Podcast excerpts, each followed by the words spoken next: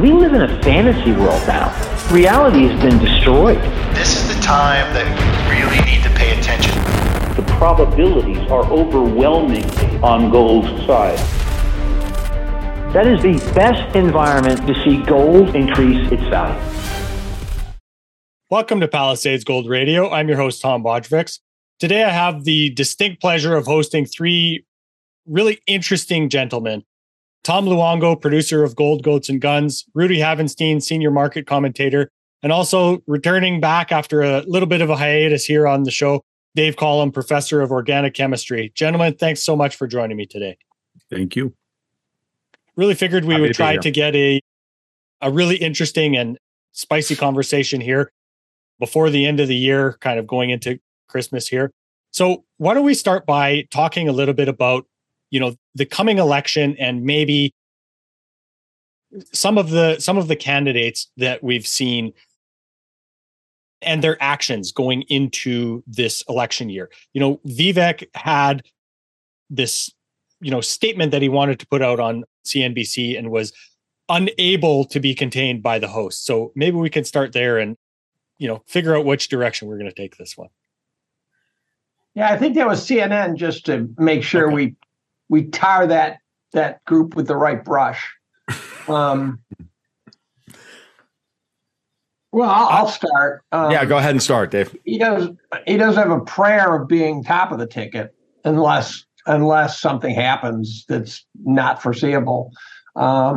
It looks like Trump versus somebody, unless Trump's in prison and they somehow find some way to get him out of there. But I just saw a poll the other day that shows amongst independents, he had a 2-1 lead over Biden. And that's a reversal from 4 years ago.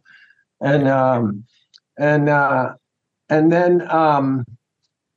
I have this nagging fear that the 2024 election cannot possibly go well at all, and that it'll be a catastrophe no matter what, because the only way it wins is if the Democrats can somehow scooch out a candidate that's really good, and that candidate can be endorsed by people and they feel okay about him or her becoming president. But beyond the Democrats saving us by doing that, I can't see how it's going to be anything but just a total shit show.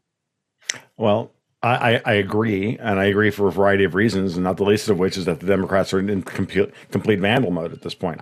I see this as going to wind up being Gavin Newsom is going to be the guy. You're seeing the Democratic high net worth donors all either jumping ship, and that would be like the most interesting thing for me was Jamie Dimon coming out in favor of Nikki Haley. The more I think about that, at first I was like, and then I really thought about it, and Dimon crossed party lines. Dimon told Wall Street, "Hey, you don't have to give equal amounts of money to both sides this time," and then hope that so that you don't get revenged by whoever loses or by whoever wins. So I think that's a tell that, and for Dimon, he can't say Trump. And I wouldn't either if I were him. I would say the next best thing. And I think that Wall Street likes the idea of Nikki Haley at best because she's an empty suit into which they can pour their policy. Okay, because she doesn't exist. She's polling at like 3%. 8% or whatever the hell it is. It doesn't matter. She's not going to be the nominee. Trump is going to be the nominee. But by it's the fact that Dimon went to a GOP candidate. Got it. Okay? So it's a proxy. That's the key. That's the key, right? And then our mutual friend Danielle DiMartino Booth has been, quite vocal about supporting Haley. So it seems to me that Wall Street has, is trying to put the imprimatur on her. It's also another way of saying that Vivek Ramaswamy isn't alive. He's Memorex, that he's H-1B Obama is the way I've been talking about him.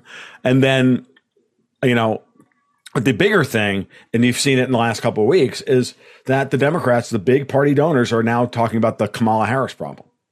They have decided that Newsom is going to be the candidate, and they're trying to figure out the way of getting around both the Biden problem, which actually solves itself in so many ways for them, but then they have the problem of Kamala Harris. And Kamala Harris is clearly not stepping aside, even though she's been asked multiple times to do so. So what does that mean? And it means that, you know, we have a functional split within the Democratic Party. And we've always had, since the days of Obama versus Clinton and the primaries, we've had a problem within the Democrats of there's the Obama wing and there's the Clinton wing, right? Because Obama was president, but he wasn't head of the party because Hillary controlled all the money. And she, in many ways, controlled a lot of the policy. So that's been there for years. And then you've got this weird California thing happening. Like, what does that mean, right? So with Newsom and Pelosi and all that. Dude, I can't handicap these people at this point. I know what they want to do, but I don't know how they're going to get there. Because if Harris doesn't step aside, she has already made it abundantly clear, I am not going to be Spiro Agnew. So now what? Now they're going to have to manufacture something on her? Well, but I don't know. If you remember, Harris couldn't get, 2% of the Democratic primary vote. Nobody likes her. The reason she's on the ticket is because she looks the exact opposite of Joe Biden, obviously. But as someone who's lived under Newsom's completely authoritarian and capricious and idiotic COVID policies for several years, I have a buddy who lives in Florida, and he travels all over the United States and the world. And he told me, because I mean, Gavin is good looking. He's tall. He's got a ton of money, and he can put two words together in a sentence, unlike Biden or Kamala. And so I'm worried. Actually, I say I wish he would run for president so he gets out of California. But is he electable nationwide? I mean, because my friend was telling me everybody hates California, and they especially hate what Gavin Newsom represents. Mm-hmm. And I would love to just run ads against Newsom all day long, where you show San Francisco before with all the, the zombies and the trash, and then have him on TV saying, yeah, we cleaned up because President Z was coming, and then show it a week later after Z left and show it's gone back to trash. I mean, to me, that should outrage everybody, regardless of party or liberal or conservative. And I think it does. It's starting to enrage a lot of people in San Francisco. But that's my question to you guys. Do you think Newsom is nationally electable? I mean, I know he'll win California, and that's a lot of votes, and he'll win New York, but where else? Maybe the full, Oregon. Well, I know, Rudy, you bring up the really interesting point. I watched a really great interview with Larry Elder. I was going through all this. He's like, people don't realize that, one, Newsom is not electable, and they know he's not electable. And then two, Kamala Harris has never lost an election. Mm. Every election that she's ever been involved in, and by the way, black women love her. Yeah. She polls really well. I have trouble with that one. Are you sure about that? According to Larry Elder, who knows California politics better than I do. I was riding in a cab with a black limo driver, and he said she couldn't get a single vote out of the hood. I'm saying black women, not black men.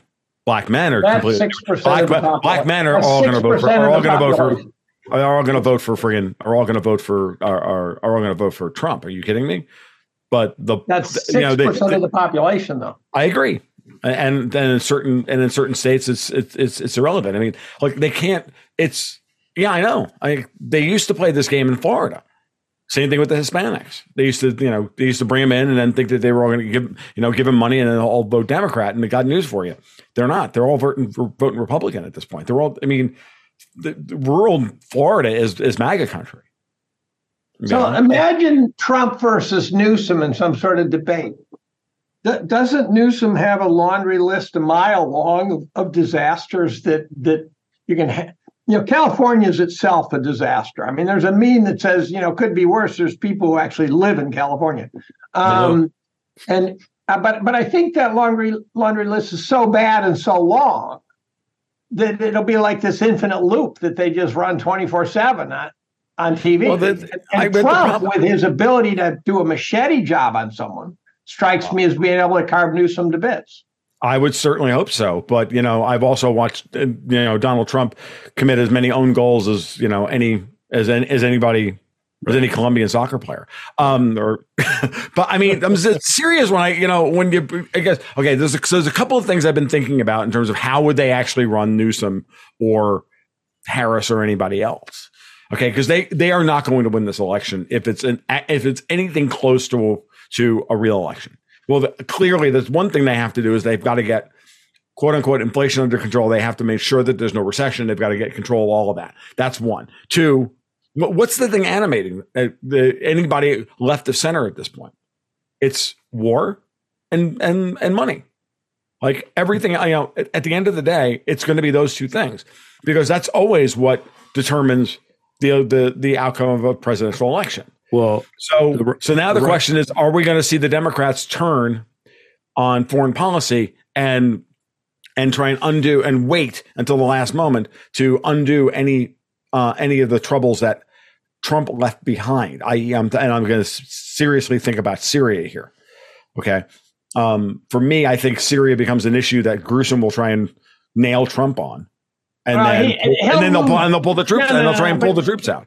But if he goes after him on Syria, Trump will just turn around and go after Ukraine, and it's going to be $100 billion here, $100 billion there. Ukraine. I didn't say it was a winning strategy, Dave. I said it was their best card to play. Well, This is a chess match. They're starting the game. If Trump's got 13 pieces on the board, they have 7, and he has his queen and they don't. I mean, if you like to play, I have 2 outliers. One is, and it's not going to happen, but if somehow the Democrats said, look, we have to win, and they bring in Bobby Kennedy, all of a sudden it's a race. They won't do it. No. But it would be a race. Nope. And second, I think they bring in Big Mike. I think they bring in Michelle. She doesn't want the job. She doesn't want a campaign. She might want the job. Well, after watching Leave the World Behind, she definitely wants the job. Right. So they bring her in late. That's the other option. Some way she rides in on a white stallion, saves the day. She doesn't have to kiss babies. She doesn't have to shake hands. I was talking to a guy who knows her and said that's what she wants to avoid. She doesn't want a campaign. No, she hates people. Well, there's that. Is she electable? I don't think she is. I think the idea of Big Mike. Why not Oprah? Is better than the actual thing you get when you think about it. She'd be running on the idea of Big Mike. Yeah, but I don't like the name. I don't like the term Big Mike. I disagree with her, but I don't like to do that. But anyway, fair enough. You're in this room. Dave and I have been running this. I've been running this one for all along. I know, but you mentioned earlier that the liberals are all excited about war and money, and my immediate thought is, well, so are all the GOP. I don't want to use the word conservative because there's nothing conservative about anything these guys are doing. I mean, Nikki Haley. Whoever called her Dick Cheney in heels was a very apt description. That's right. Agreed. That's what I'm getting at. Is that the Democrats are going to pivot hard anti-war? They have to. It's their only strategic play. Wait. You're saying that the liberals are going to suddenly become anti-war? That the Democrats are going to pivot hard anti-war, and thanks to Israel Gaza, we've now had a referendum on whether or not presidential candidates support genocide or not. Yeah, I don't know. Okay, this is as far as we're going to go into that conversation, but we have to think about it in politically strategic terms, right? In domestic policy terms, we've had a referendum on whether or not as voters we support genocide or not, which makes almost every Republican on the ticket out there right now, other than Trump, unelectable to everybody in the center. Well, here's a question. They are morally reprehensible people, and I can't bring myself to vote for people who would think this way. Well, I'm not voting for any of them. I'm going to probably write in Ron Paul again. But let's say Trump somehow wins, does that mean we're going to get Steve Mnuchin and Gary Cohn and John Bolton and Mike Pompeo and all the other swamp creatures back in there? He ran in 2016 and the way he ruled were almost two entirely different things. Maybe immigration, he kept his consistency, but that was my least favorite part about him, and I didn't. Well, I mean, but here's the thing, Rudy, and it's 2024 is not 2016. Right. Trump is not the same guy. And I'm not defending Trump because I will hold my nose and vote for him. Okay. Yeah. It doesn't matter who I vote for in California. So that's kind of okay. So there's that. Here in Florida, it's not going to matter for me. I could vote for Mickey Mouse. I could vote for my wife. It won't matter. Sure. Trump is going. Sure. Trump will take Florida. Right. What's important to understand here is that Trump did himself no favors when he came in 2016, and they literally shut him out of being able to put anybody in his cabinet who didn't suck. Okay. So One, the biggest, two biggest problems with Donald Trump are as follows. One, he demands complete loyalty and shows his people none. Okay. Which is why he couldn't get decent people to work for him. Okay. Okay? And two, Mitch McConnell and company made it sure that his list of candidates that he could have for his cabinet was this long, and they all sucked. Right. Okay. Right. So your choice is, well, I got my choices, John Bolton or Victoria Nuland for, national security advisor. Yeah. Okay. You know what I mean? Like, this is your choice. So you choose. So do you choose the nakedly evil one, or do you keep Nuland buried in the bowels of the State Department? Those are, and so you have to kind of, it's not the world we want. It's the world we've got. Right. So that's the first thing. Who does Kennedy pull from? I think he pulls from Biden, because I think, honestly, that Kennedy has made it abundantly clear by emphasizing all of the crazy lib portion of his platform, which he's gone out of his way to do and alienate a whole bunch of people, like my entire group. I'm now my group is an outlier, right? But the typical person who follows me is like, no, Kennedy's completely unacceptable now. Climate change, this, vaccine, all this stuff. He's completely unacceptable now, right? Especially after Israel, Gaza, and climate change. That means that if that's the case, then he is now trying to shift hard left to differentiate himself from Trump. I'll be honest with you. I see the way Kennedy has been campaigning recently as very pro-Trump, to ensure that he moves to the left, to pull some of the left of center from going back to the Democrats. That's the way I see it. I don't know. But to your point, Rudy, Trump is a mess. And so he has to come in and literally put a whole bunch of people in jail and actually use the power of the president to do exactly what he was supposed to do the first time, which is throw him in jail and ask for forgiveness. Yeah. And then scare the crap out of everybody. And then the other thing is that we're 8 years on here. Yeah. A lot of people have died, moved on, retired. The gatekeeper, a lot of the gatekeepers are gone. And so it's a different world than it was then. And it's a different world. It really is. And I don't know that it's good enough, but it's a different world. I don't like this talk of he's going to go in and throw. I mean, is he going to do this in a constitutional manner? I mean, is these people going to be charged with crimes? These people are all freaking traitors. They should be. Is he going to issue an executive order to round people up? I when I was warning people about Bush back in the 90s, they were giving all this executive power to the executive. And I said, that's very dangerous, because you're going to get presidents you don't like one of these days, like, Biden or whoever. And so this idea that, let's have Trump come in. I mean, I joke that I'd be a good dictator and a bad president. I mean, it'd be fun to be a dictator, but we are America. We don't have a dictator. He has to follow the Constitution. We gave the executive branch way too much power. And Congress is the thing that, but on a related note, and then I'll let you guys talk, is I've mentioned a couple of times lately, remember after the Biden election, when Biden won, and then the January 6th, and then all the election was stolen and all that. The Democrats and 99% of the media were just totally indignant, like, oh my God, they're challenging the integrity of the election. This is unacceptable.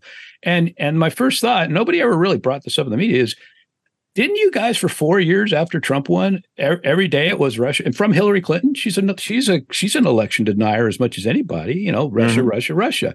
And so the hypocrisy it just bugs me. Trump, listen, my two main concerns that I've had on my pinned tweet to ever are the warmongers and the kleptocrats, the banksters and all that. That's it. So if you're like Vivek, RFK, are with me on those issues. So those are two issues are so important that I'll overlook a lot of other stuff, because there is no perfect candidate that's going to check every box. And Trump talked a good game, but he's proven that he doesn't keep his promises, I think, just like all politicians. I don't like any of these guys. I'm very bipartisan. I hate both parties, and I'm done with them.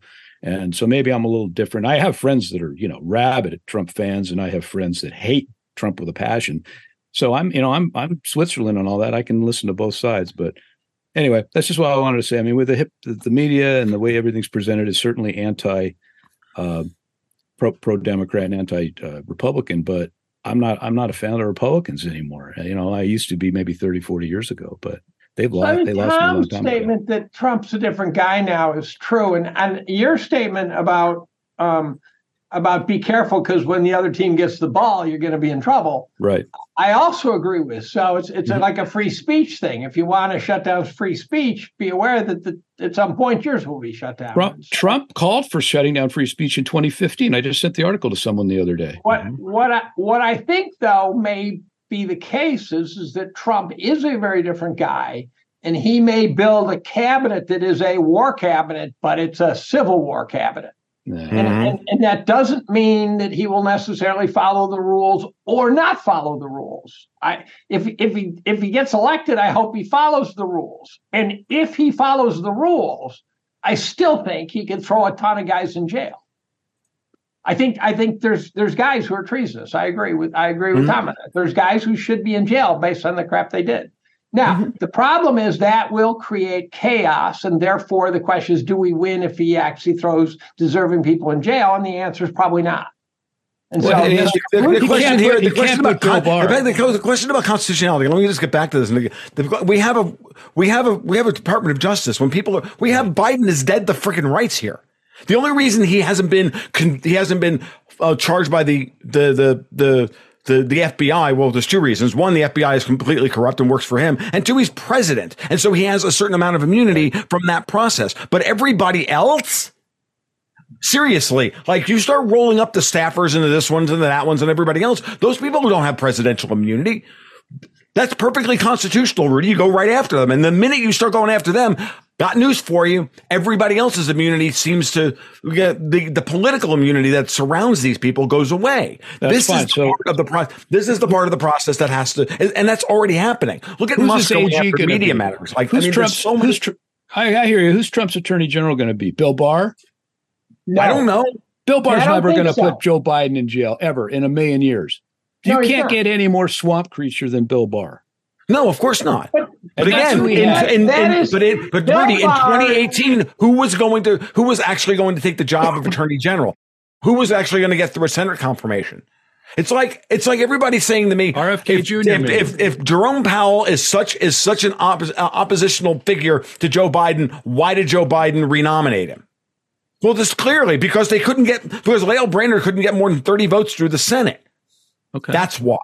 And the same thing about everybody else that could possibly have been his national security advisor, that, you know, secretary of state, head of the CIA or anything else. Like, got news for you. When the list is this long and the list is all neocons and swamp rats, then that's all you get. And no one else would step up. No one else of quality would step up because Trump has never shown them any loyalty.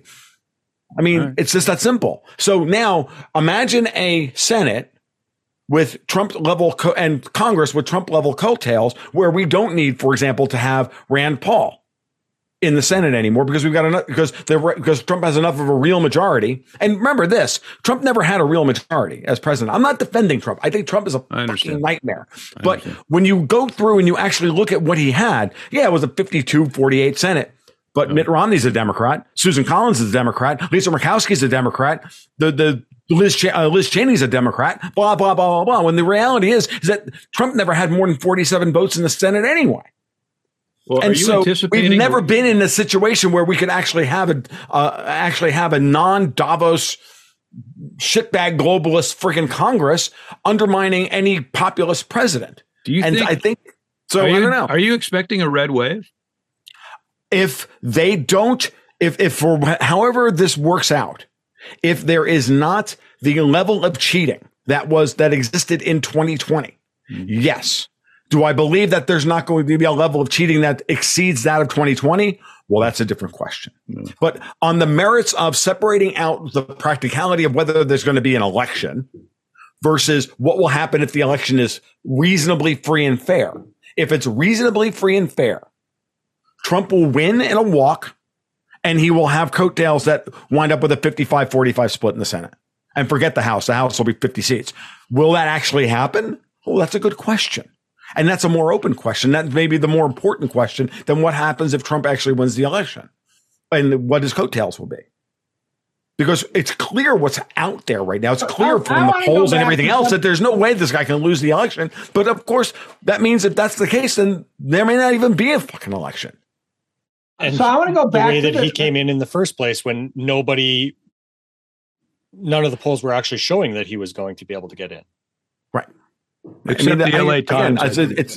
This is where you ask me if I have to put on my political strategist hat, right? That's one thing. When we put on our none of this is what I want, right? Like this is that, and then there's the other side of it, which is okay. So what's the realm of the possible? What are the probabilities of these things occurring? But if you ask me about the low probability event that it's going to be a free and fair election, well, no, I think Trump wins in a walk. But I think that's a low. But I think that's a 25% probability. Yeah. So, well, you guys know me. I focus a lot on the Fed and the monetary policy. So let's say that you get your red wave and Trump comes in, and if you remember, he called for negative interest rates and more QE. So we'll be that's another reason why I'm not a big fan of Trump. I know. So anyway, I'm just thinking it's kind of like lose-lose. I'm looking at a poll, the latest polls today on that Real Clear Politics site, for what it's worth. For today, they've got, look at this, congressional job approval, approved 16, disapproved 78, a 62 disapprove, plus 62, differential, 16% approve of Congress right now. But I bet you 95% of incumbents will win. So what does that say? It either says the voters are idiots and deserve everything they get, or they say, or it says that there's something really wrong with the electoral process. So I think it's a mixture of both. Yeah. I really do think it's a mixture of both. The bigger question is going to be, I think we get down to brass tacks. The voters have made it abundantly clear. They wanted a cut in spending. The debt is now an issue. Right. Yeah. But they don't want to cut in their spending for them, their entitlements. Well, yours is welfare. Well, is that the case? The reality is that we all know that 40% of jobs could be gotten rid of tomorrow. And, we probably wind up with the same economic efficiency. And I'm not just talking about government jobs. I'm talking about freaking almost every corporate job. How many jobs out there are really useless? And because, how many millennials and Zoomers go on TikTok every day to let everybody know that they don't work. Right. Think about it. These people are dumb enough that they go, yeah, oh, look at me. I'm not doing anything at work today while I collect my $30 an hour paycheck. I'm like, huh, thank you for letting me know, as the CEO, thank you for letting me know who I get to cut first when the money dries up, and the money is starting to dry up. And this is another reason why this is where we are at 5.5% interest rates. The bigger question is we should all be talking about is the 800-pound gorilla in the room. When, if he is, or when is Jerome Powell going to actually, approve a rate cut? Because I think that has going to have more bearing on the election than all of it than anything else. Because I'll take the other side of that one. Sure. History shows that that the real shit starts hitting the fan when the rate cuts start. Right. So the timing of his rate cuts, if they come in 2024 and he starts ramming them down, the election's going to be right in the middle of a shitstorm. Exactly. I don't think he's going to cut rates until. So the market clearly wants them to cut rates in March. I don't know. Look at the silver futures curve. It's telling you exactly what the market's telling you exactly what it wants. It wants 50 basis points by March. And then it wants a terminal, and then it wants a rate of around 3.75% by December. It's pricing in right now. The market is pricing in literally 7 rate cuts. Correct. You have all of the doves who got told to move their dot up into 2024 from 2025 coming out today, literally saying, yeah, I didn't really mean that. But there was multiple reports that I read. One of which was on Zero Hedge. And I saw another one. I just got something sent to me from a friend of mine, literally just got an email from Wolf Street that came in from Wolf Street saying, pretty much corroborating the same thing, which is that a lot of the doves on the FOMC board changed their dot plot at the last minute, after supposedly because of the latest bit of information, which the Fed never usually looks at. And so all of a sudden we got the narrative that the Fed's going to cut rates 3 times in 2024 at a moment in time when the bond market was already over, when the bears started to put their positions back on after an 85 point rally in the bond market. I think that there was a narrative sold to push another 25 basis points after the Fed meeting on Wednesday. I don't think Powell pivoted. I think the market perceived the pivot because of the dot plot, which was, by the way, that shit talk started about the dot plot back in June. And remember that Powell, like everybody else, is now beset on all sides by shitbags. Correct. Go back to 2021 before he was reconfirmed, and they took the three biggest hawks off the board, and they replaced them all, by the way, with commies. They replaced them all with MMTers and commies. Like, so now you have a dot plot set up perfectly for when the moment when the market desperately needs him to pivot, they can sell the narrative of the pivot by moving the dot plot when they want it. This is all Jim Sinclair shit. This is all management and perspective economics. When Powell's sitting up there as the top doc going, I'm not cutting rates. But the pivot doesn't solve anything the day of the pivot. I know it doesn't solve anything, Dave. This is all about. But you know, if the Fed's pivoting and they start driving rates down, it means exactly the opposite of what the optimists think it means.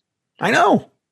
And therefore, if the Fed pivots, it means that, let's go back to the election, Biden will be running, or whoever's running for office from the Democrats will be running for office into a downturn. I agree. So they don't, but at the same time, they need to get inflation under control, and they want credit loosened, or this entire thing is that things are really actually as bad as the bears, as like I know you're more of a bear on this stuff than I am, Dave. So either things are far worse than than any of us actually think. And this thing's going to start unraveling after the first of the year. Well, or this has all been a massive headwind. Is something we can't see. So if you look at the job numbers, the inflation numbers, nothing supports an aggressive pivot, a 2-week flip. Nothing supports it, which means, therefore, something in the pipes just blew up. Possible. And we're not going to find out what that was. Rudy, chime in here. We're not going to find out what that was until some number of weeks or months from now. Rudy. First off, the dot plots, other than the week or two after they come out, have zero predictive value of anything. They're completely worthless. I just retweeted today. I go back years and years making fun of them because they have no predictive value. First of all, now they're good for short-term market moves and getting everybody all excited. I think maybe somebody, I don't know if it was Joseph Wang or someone else, told me, I don't know who it was, that Powell, you know, the most important person to listen to is Powell. I mean, what Mester says is completely meaningless. Now, John Williams, because he's New York Fed, he's another goofball, but you maybe should listen to him. But that's about it, you know. But they may be trying to undermine him on the dot plot level. I think someone made the point that like Powell can control a lot of things, but like his speeches and all that, but he can't control what someone puts as their dot. So as Tom mentioned, they just got a whole new batch of wackos in as FOMC members, and these guys I think serve for 14 years, something like that. It's absurd. I never realized it was that long.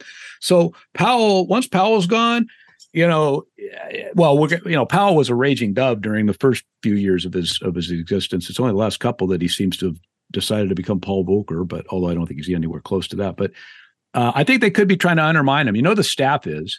And I think maybe he's one of the reasons he hiked so much so fast, even though it was well-deserved and way overdue, was that I think he felt, my guess is that he believed the Fed staff when they told him transitory and all that stuff, and now realizes that they're complete idiots and is pissed at them, at the staff. So that's my pet theory on that. The other thing about the rate cuts is I've been on this for a long time. I just posted the other day, I did a chart where I marked every rate cut for both 2007, 2008, and for 2001, 2003.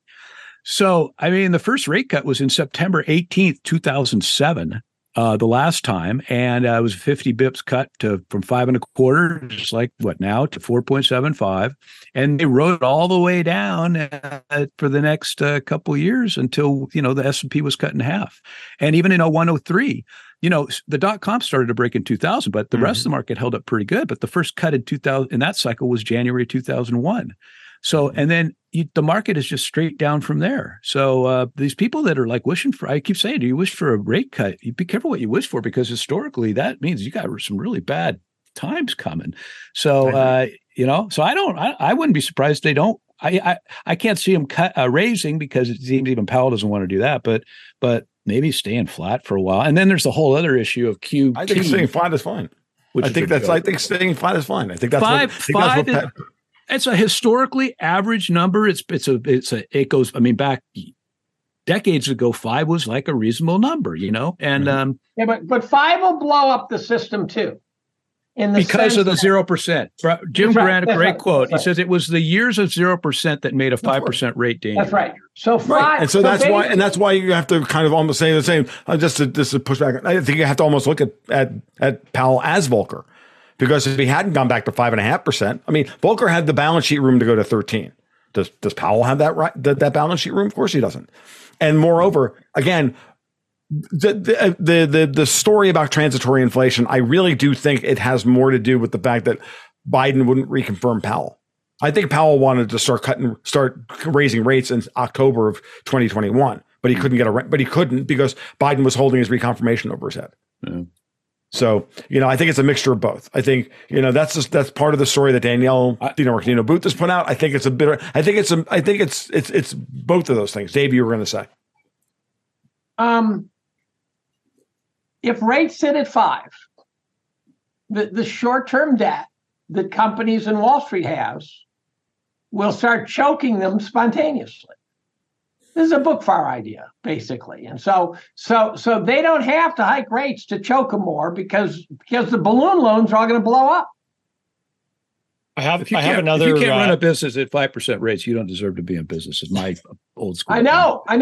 That's sorry, exactly Tom. Right. No, yeah, I agree. I want to see. No, I meant sorry, interrupting Tom Bodrovics. So okay. I want to see the carnage. It's due. Okay, I agree. Tom, you were going to say. What I'm saying is that if they hold at 5%, you've got a ton of debt that's sitting at 2%, 1%. That will now roll over. They are essentially balloon loans. Well, they did. Over the next year or two. Well, you know, we do also now have Janet Yellen has no excuse not to start issuing 10-years. They're at 3.9%. It's now time to start selling 10s. Now, I know the corporate debt situation is an issue, and I know that the banks are in trouble. I'm not arguing with you. But something needs to die. You were going to say, Tom. I was going to present this idea to you guys. This comes from David Jensen, Substack, former guest of the show. I read it this morning. He said, what did change this past week was a sudden decline over 3 days of $155 billion in the overnight reverse repo market accounts at the Fed, from $838 billion down to $683 billion, an 18.5% decline where banks hold their excess cash reserves. Market analysts had set $700 billion as the estimated point of reverse repo holdings, below which would signal the more marginal banks being forced to start to have to liquidate impaired assets into the market to meet liquidity requirements. So he's bringing it up that it's the banking system's issue. Right. Well, Rudy, I'm not going to argue with that. I'll agree with that, right? I'm not going to argue with that. I'm going to defer to Joseph Wang on stuff like that, or people like him on the RRP. I do wish we would. I think many months ago, I said, you know what? I care less about the rates than I'm not trying to hike rates further than I am the balance sheet, which I think really is what really exacerbated the Cantillon effect and the wealth inequality. So that's really gone nowhere, I think. I mean, it's down, so we're at 7.7 trillion instead of 8 point whatever trillion, almost 9 trillion. It's pulled over $1 trillion off the balance sheet. Really. Yeah, that's a lot of money. Yeah, but you know what? They bought $500 billion of MBS in like 2 months in 2020. I mean, and we're up here at we're still at 7.7 trillion, up from around 4 trillion before 2020, and up from under $1 trillion, back in the day. I like posting the video of Ben Bernanke telling Ron Paul that he's going to have the balance sheet under $1 trillion. And okay, we've had a little inflation, but I mean, we're still at 7.7. And what really, really I think is the most egregious, and I'll let you guys take that, is the MBS, the mortgage-backed securities. They owned zero in 2008, and they still own like $2.5 trillion. It's absurd, and it really helped distort our mortgage market, even when houses were already going up 20% year over year. And it affects rents too, affects everybody. They have no business being in the mortgage market in that manner. Well, you also have all the private equity guys who own something like 100,000 residential homes. Oh, way more than that, but yeah. Right, but they're going to have to liquidate them. Good, sell them to single families. No, I'm not saying it's bad. I'm saying it will be consequential. Yeah. Well, you know, if Barry Sternlicht goes under this round, I'm not going to shed any tears. Yeah. You know, and you were saying, Rudy, they borrowed at 2%. Now we're at 5%. Well, unless you were born in, 10 years ago, did you really think that we were going to have 0% rate or 2% rates forever? I mean, do you have no sense of history? Yes. Well, you know what? You deserve to fail. I agreed. I'm no argument that I think we're going to have. I mean, everybody's like screaming that we're going to get out of 13 years worth of the zero bound, money insanity. And that somehow nobody's going to get their fucking hair mussed. This is the way. I mean, listen to the way everybody talks about this. It's like, a lot of people are going to go broke. And the argument is the biggest tension in all the arguments that we're all making is whether or not we actually believe the Fed is not going to bail everybody out this time. The question is whether or not the Fed is going to allow certain people to bail. And that's the big question. Yeah. I think the assumption that they have the power to make that decision that ship may have sailed. Agreed. Yeah. Right. So you're looking up the hill and there's an avalanche coming. You say, you got to stop the avalanche. Sorry. It's coming. And this is this gets into a bigger question, which of course is the big one. Central banking is a confidence game. Mm-hmm. Right. Yeah. As long as we believe in the ability of the central bank to manage all the risks. And if it's got the balance sheet room, which is to Rudy's argument about the balance sheet. Right. That the Fed's balance sheet is enormous. And yes, Powell's whole goal is clearly to just keep rates at around 5% and do QT and keep shrinking the balance sheet. That's his goal. That's what he wants to do. Why did he say 3 cuts? Was that just to bluff the market? He said the FOMC feels that we should have three rate cuts in 2024. He didn't say I believe that we should have 3 language then. That was crazy. Absolutely. It's no different than Putin turning around and saying the Anglo-Saxons are the ones calling the shots in Ukraine, which means the Brits as opposed to the Americans. You have to watch this stuff very, very carefully. Everybody overreacted. Powell did not talk in personal terms at the presser. He was very clear that this was the opinion of the FOMC board. Now, you can in the past, he said, I see thing. It's a shift in. It's absolutely a shift in language. Like, this is important, especially at this moment in time. So we'll see what happens. I don't know what's going to happen here. And I expect a whole bunch of people to get screwed, but I hope that people get screwed. I mean, I hate to say this, but we have to have people who made bad bets be liquidated if we want to have private formation of capital, right? Period. I mean, the winners and losers and the government shouldn't be picking them. And at 0%, everybody was a winner. Except the taxpayers. Except savers and Except the savers and the taxpayers. Yes, agreed. Right. So now the big question is, is Powell doing this for the savers to rebuild the pool of real savings within the economy? Because that's if so, then if he's an MMTer, which I don't think he is, then if that were the case, if he's no functionally different than Lael Brainard, then why did Biden not just send him through in October of 2021? So this is what seems to be implicit in the statement about getting us to save again is the idea. I think we're past the fail-safe point. I think there's got to be a default in which we then dust ourselves off and then get our act together. So I don't think we can get out of this mess by blocking and tackling. No, I don't know. Maybe. I don't know. I know that it all depends on the severity of the quote-unquote default. But the big one is that we have to get control of the fucking boomers in Congress and have them cut spending by $1.5 trillion. Good luck with that. Good luck. I was going to say, what do you think the likelihood? Well, of that is? I don't know. That's the big question. Yeah. We don't have a rhino as Speaker of the House anymore. When did anybody think that was going to happen? That we have a California rhino, literally a guy. As worse a possible person as possible running the House as who could be a quote unquote Republican. Like Mike Johnson has not been great on certain issues. And of course, the Republicans are never good on domestic surveillance and all the rest of it. But, if we get anywhere close to single issue spending bills and anything imaginable but it's going to take until the election to get this done because there's enough inertia and blockage within Congress itself because of the Senate, because of the makeup of the Senate, that nothing's going to happen between now and then. What has to happen now is the signal of the intention that we are going to do that. Okay, let me ask you. The markets will reward us if we start down that path. This is not a rhetorical question. When was the last time government seriously cut spending? In the United States? Yes. In the dollar reserve system?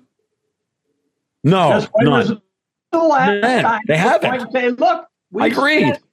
Right. But at another point, when in the past, Dave, has the American government been out of balance sheet room to be able to make that decision, be forced to make that decision? Every time in the past, I had a long conversation with Caitlin Long about this multiple times, and she kept making the point, and she's right. We always inflated and always kept spending because we had the balance sheet room to do so, and we could always lower interest rates again. We are clearly not at that moment in time. This is not the same as every other time in the past. It's not. I don't think they'll decide to cut spending. I think they will do whatever they do that'll set us right into the bridge abutment. If we're not going to cut spending, then this is over and done with. And if they are going to cut spending, then it's not a done deal. And the bigger question is, do we want to survive as a thing? Because look, the United States superpower is that it's never defaulted on its debt. That's why the dollar is still the reserve standard. Wait, didn't we default in 33 and 71 and I think 68? We defaulted on debt, Rudy. Did we default on the debt? Well, we defaulted on. I mean, we defaulted on money. I mean, again, depending on how you want to define the statement, we have never defaulted on a bond. Yeah, because they have a printing press. Well, of course, they're never going to. Why would they? Because we've added power to the printing press the entire time. I agree. But we've done it now, and of all the modern nation states, we're the only ones that haven't done it. But now you're, I'm not here to argue against the theoretic ideal here. I'm here to argue against everybody else, because in the great game of global capital, the only thing you have to beat is the bear. This is why they want inflation so much. In reality, is because it's a stealth default. It's like I even quoted Ray Dalio the other day. You know, it says you got your bonds, but they don't have enough money, so you're either going to get half back, or you're going to get the full amount. It's just not going to buy you anything. It's going to buy you half. So that's what our choice is. So the choice isn't default or not default. We're going to default. It's just they want to default through inflation. It's a negotiation. Yeah. But in answer to someone's question, maybe Dave, did we have a surplus? Well, I don't know about how they calculate this, but we had a surplus in 2000. And I'm looking at the Fed chart right now, federal surplus or deficit. And frankly, from 1900 to about 1971, which is about where everything goes off the rails, there it was basically a flat line. It would bounce a little around the zero line, and then once we hit, let's see, 75, maybe 74, it started going negative, and then it was negative, and then somehow Clinton got it back to a positive, and then it's been negative ever since 2000. Clinton's positive was also a Potemkin budget. Well, I agree. I'm just saying, okay, then that means even these numbers, 1.6 trillion, 3 trillion deficit in 2020. Those are even worse, right? If Clinton's was a mirage, then this is way worse now. But back to the government. I want to get back to the government. All right. I don't think those guys know how to stop spending. They don't. The point. My point being is that they will force us to drive into the bridge abutment. They're not going to all of a sudden wake up and say, they're not going to wake up in their own vomit and say, okay, we have to straighten out now. Agreed. They're going to choose inflation. They're going to choose inflation. Look, David, I'm not going to argue. It's not the base case, and that you shouldn't be expecting that be the base case. But on the other side of that, okay, is that at every iteration in the past, You don't change behavior until you've woken up in your own vomit. Okay, until you get the I have to stop smoking because now I've got a spot on my lung. Okay, and my point is, people don't change behavior. So we as a society have to decide whether or not we're going to look into the abyss and pull out of it again. They will not steer out of the skid, though, is the point. I don't think it depends on how this election goes, because if we get more of the exact same that we got in every election in the past, we got more of this. Let's just keep pushing the same stupid freaking people in the Congress who have all of these same relationships and are corrupt and all the rest of it. I'm not a Pollyanna here. I my own is the low probability scenario. What I'm arguing for. Yours is the high probability scenario. I would argue yours is the 0 and mine's the 100. I don't think it's 100 and 0 though. Because I think that we are on the cusp of a, Dave, I think we're on the cusp of a generational divide and a generational change within the power system of Congress, within the power dynamics of Congress. It's either that, or you can say goodbye to the 50-state compact, and you can say goodbye to the United States as we know it. We all go see Alex Garland's new Civil War movie in March when it comes out, because that's what we're staring at. That's the problem is that I think that's what we're staring at, because I think the guys who have their hands on the wheel do not have any capability whatsoever of steering out of the skid. I don't see a shred of, I mean, we're done. How can you possibly be looking at a 10% year-over-year growth in debt and be giving Ukrainians $100 billion? Again, the people who are currently steering this ship are vandals intent on destroying the country. They are not incompetent manager lieutenants who are just corrupt. No, these people are fucking vandals, Dave. You know this as well as I do. So now if we get rid of half of those people and they no longer have a majority in Congress, then the vandals don't get to set fucking policy anymore. That's the argument. So now the question is, are we actually going to have an election? Well, the people who put all these fucking vandals in power are going to do everything imaginable to ensure that we don't have a real election. So yeah, my base case is smoke them if you got them, boys. This whole thing is going to fucking explode in fucking 4 years. No argument, but it's not a zero, but it's a non-zero probability that something else could happen. Otherwise, what in the fuck are we talking about? Why are we even wasting our fucking time? Hang on. You just were giving faint praise to the Speaker of the House, you know, like, hey, he's not a rhino. Yeah, they're kind of bad on the civil rights stuff. But okay, if you're worried about a fixed election, who's going to fix it? It's going to be intelligence agencies. You know, maybe that is a major issue. That's why I keep getting back to you. No, it's happening in the courts, Rudy. It's happening in the courts as we speak. Every day there's yet another one of these idiotic friggin' the stuff about what happened in 2020. These cases are being fought and they're being won. I refuse to be blackpilled about this. I just refuse.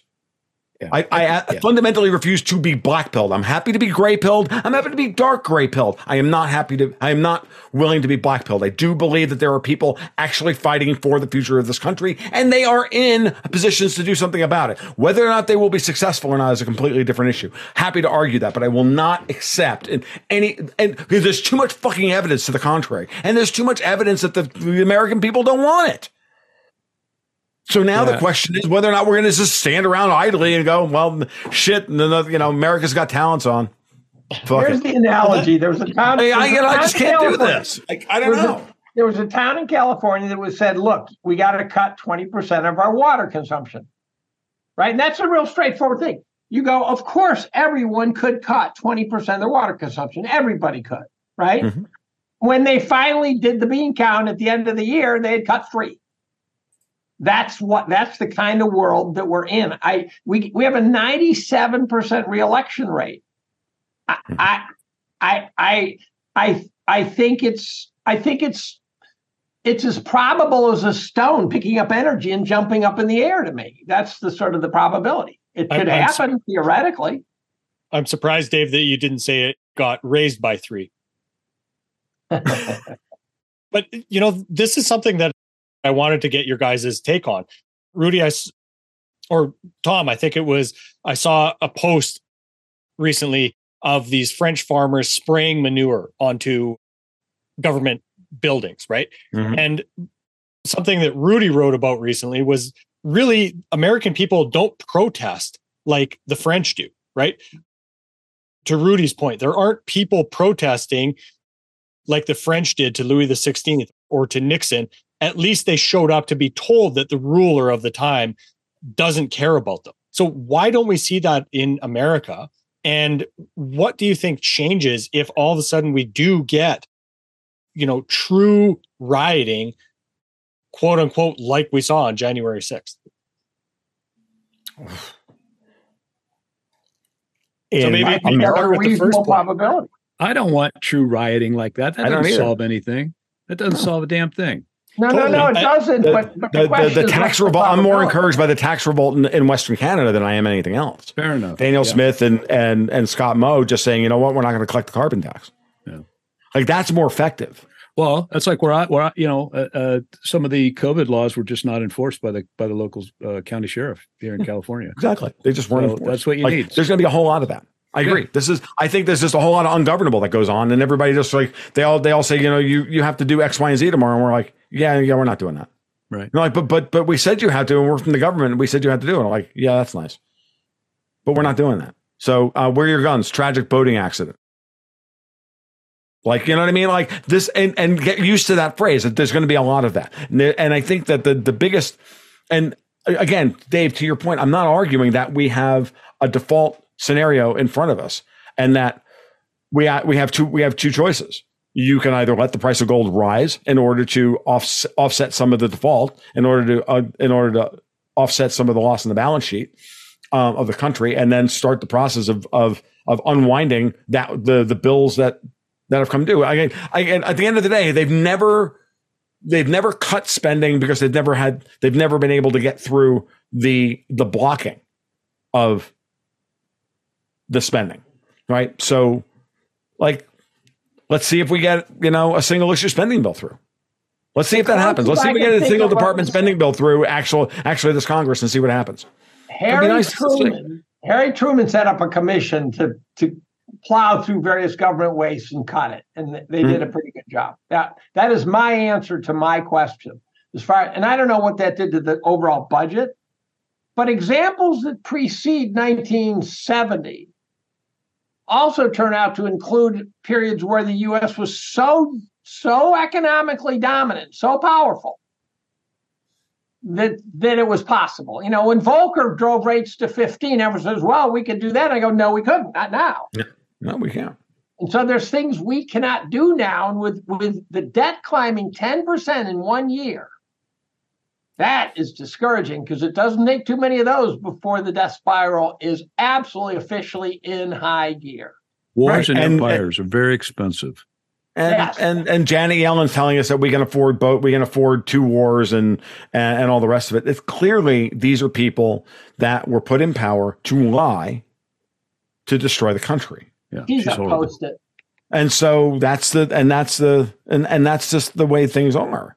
And so now the question is, what are we going to do about it? And to Tom's point, I don't know that armed revolt or whatever is what it is. I don't think that's the answer. The answer is that at some point everybody just starts going into tax revolt. It means that governors just stop listening and they just start doing their thing. I distinguish the armed revolt being the answer to being the outcome. Well, it is the outcome, right? So when no matter what happens, you look it's the outcome. Any revolution, with the exception of the American Revolution, you don't end up better off, at least in the short term. Correct. No, you always end up worse off. Of course, we're being pulled apart at the seams. Right. And now the question is, and there's no argument about this. And invariably, whenever we have this conversation, somebody says, well, what do you do? The interviewer always asks me the same question. What do we do about this? Well, you start looking to your local communities. You start making sure that you know your local butcher and you know your local cow farmer and you know the local meat processor and the guy who can replace tires and, whatever. And that's what we need. And like if you're worried about your community, you worry about your local bank going belly up. Well, maybe you should, think about, whatever you're saving, make sure that, the money winds up in their accounts as opposed to somewhere else. Yeah, but I can get 20 basis points, in the market. Well, yeah, but does that help your local community? No, it doesn't. What helps your local community is making sure that your local bank is actually solvent. Because, that's how your business, that's how the restaurant down the road is going to keep stay in business, and it's going to make sure that the office supply shop stays open and blah blah blah blah. I mean, this is the way this is the thing we've lost, and this is the most pernicious part about this whole fucking reliance on central banks to be the arbiters of cool when it comes to credit. Like, fuck it, this is all horse shit. Like, but where are we going to, where is this, how is this going to end? And the people in Washington, D.C. are completely disconnected from reality. No argument there. They live in this unbelievable bubble. And, the truth of the matter is that the best way to make sure that these people have no power is, well, take the fucking money away from them and put the fear of God into them. The fear of God, of course, is us. Now, the question is, how are you going to do that? How are you going to do that in such a way that, one, you can advocate for it on YouTube without getting, having the FBI show up at your door, one. And then, two, how do you advocate it in any damn way that's going to make a difference?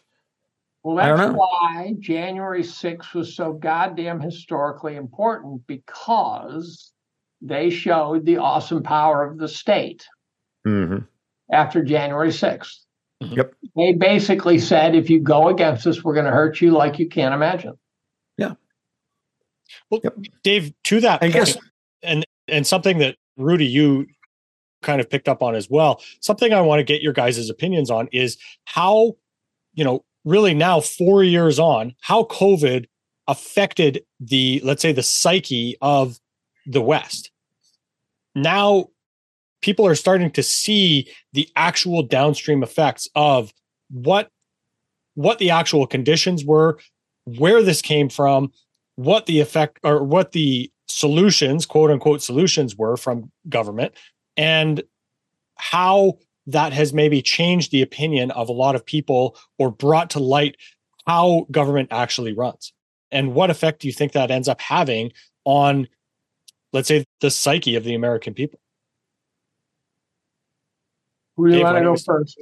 Well, COVID did several things. One is it took out that small business that Tom says we depend on, correctly. And if COVID was a narrative that was intentional rather than, Hanlon's razor don't chalk off to malice what you can attribute to incompetence. Collum's razor is don't chalk off to incompetence what you can attribute to malice. I think Hanlon must have been a CIA guy. And so it looks to me like it was an intention to destroy small business, to take us out at the kneecaps. And I can't make a bet. I just can't explain why Walmart stayed open and Bob's hardware store didn't. And so they took out small business. They've left everybody, I think everybody, psychologically damaged, even if they don't realize it. So I think we're all wounded by COVID. I had a job, I had a paycheck the whole way, but somehow I walk around and I look around and I feel like people are just kind of putting one foot in front of the next. There seems to be something like I'm in some sci-fi movie and the aliens, like the pod people have taken over, and the world just doesn't look like it's the same to me. And I think that's a pervasive problem. If you trust credentialed experts after COVID, you've lost your mind. So the silver lining, in my opinion, is that COVID is probably going to undermine the climate grift. And people are going to say, and apparently the people supporting the idea that climate change is real has dropped by 20%. And that means they said, well, they lied about COVID. Maybe they're lying about climate change. Then you start reading absurd articles. You go, well, that's a lie, right? And so, no, I think it's authoritarianism creeping in, and I don't see where we've won a battle yet. I don't see where the good guys have won a battle. It seems, and as soon as we think, okay, we dealt with that, right? When I hear Merrick Garland sit up in front of Congress and say that the protesters killed 5 cops. He said that. That's pathological lying from our attorney general. Pathological lying. That, to me, he's treasonous to me. Treason might be too strong a word, but there's a ton of people who could be convicted of treason. And one side of my brain says, as Rudy would suggest, there's no way you win if Trump gets in office and says, okay, we're going to go after the bad guys. It's going to get ugly. But I've got a revenge streak in me. I'm sitting there going, but I kind of would like to see that. And there's a lot of people, Richmond, north of Richmond, that song took root because there are a lot of people who are angry, and it's non-denominational anger. And by the way, Tom once made reference to COVID digging in like a tick. dug in like a tick last time we were on the air together. Inflation is dug in like a tick. We've got union movements all over. We got people demanding higher wages. They'll get more money to buy what they can't afford to buy right now. But then the Fed will say, well, that's inflationary, and step on it. And then we've got TikTokers who at first they get shat on because they go, you know, I have a job and this and that. And now at the end of the, you know, after I paid this bill, I've got $93 left. These are potentially the employed homeless. We've got a huge problem now. And the student loan problem, you can't just erase it. But you've also got a generation which is completely hogtied by it. And so I think you have to come up with a way to say, look, you got to pay X percent over the next X years, Y years, so that you have some responsibility for what you did, but there's an exit channel. But right now, we just have people who feel hopeless. Yep. Right? College-educated hopeless. And they can't even do something. How many people you have to divert from doing something innovative, like start Microsoft or start Dell or start whatever, because they've got a student loan, so they have to go get a cubicle job to pay off their student loans? How many people do you have to divert from doing something grand before you've hurt the economy? The answer is a couple, not many. So if everyone's trying to pay off the student loans at by any mechanism, then innovation's going to go down the tubes. The solution to a lot of the student debt problem, certainly with the older student debt problem, is very simple. Total up everything that you've paid in so far in tax and that you've paid in, and subtract that from the principal and waive all the interest and fees and all the interest and penalties, which are all bullshit anyway at this point.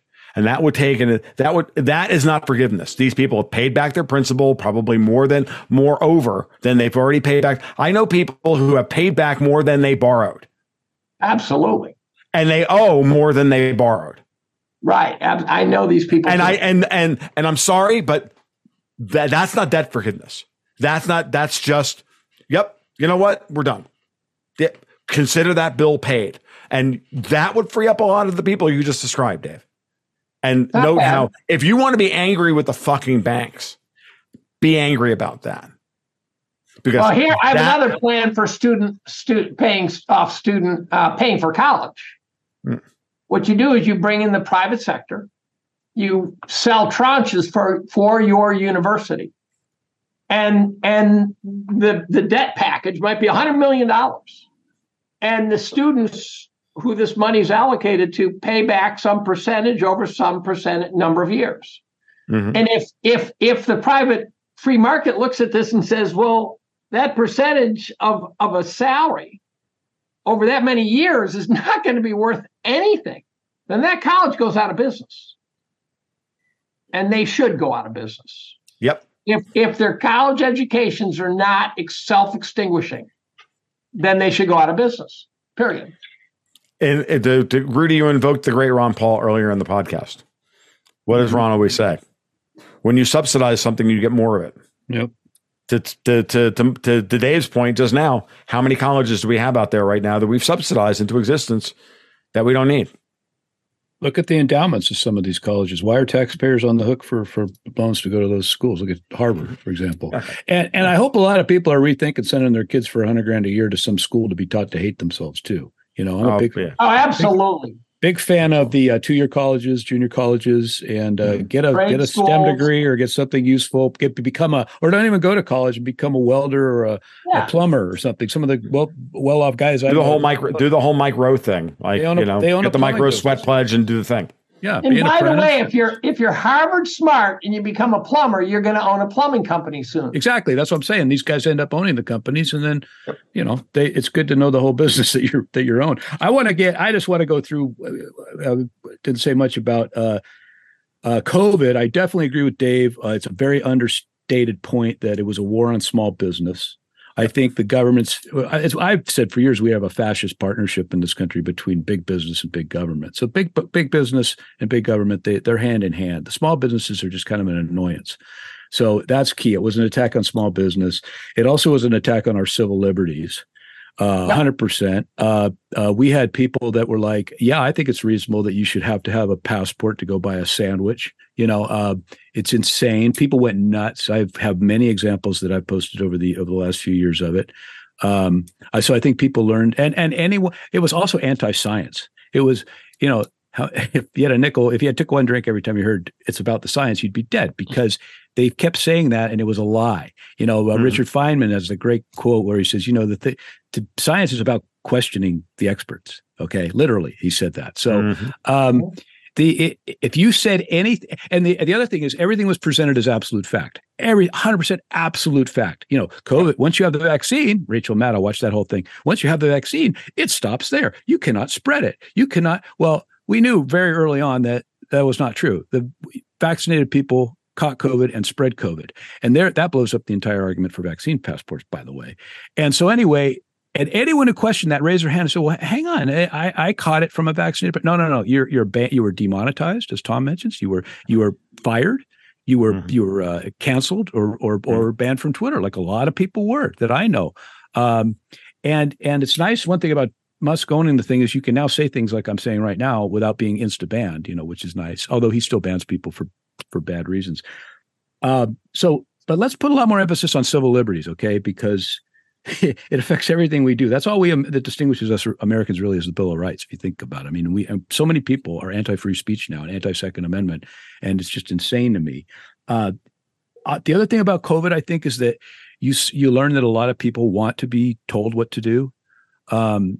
You also learn that there's a lot of Americans who would willfully join the American version of the Stasi and report on their neighbors. I've tweeted examples of that. You also learn that for those who weren't already aware, it's quite clear the government was willing to lie to you, to your face. And so I think the trust now is at its lowest level, as the poll I just was mentioning earlier indicates. And the other thing I want to mention is January 6th. That was the most obvious honey pot or honey trap or whatever you want to call it I've ever seen in my life.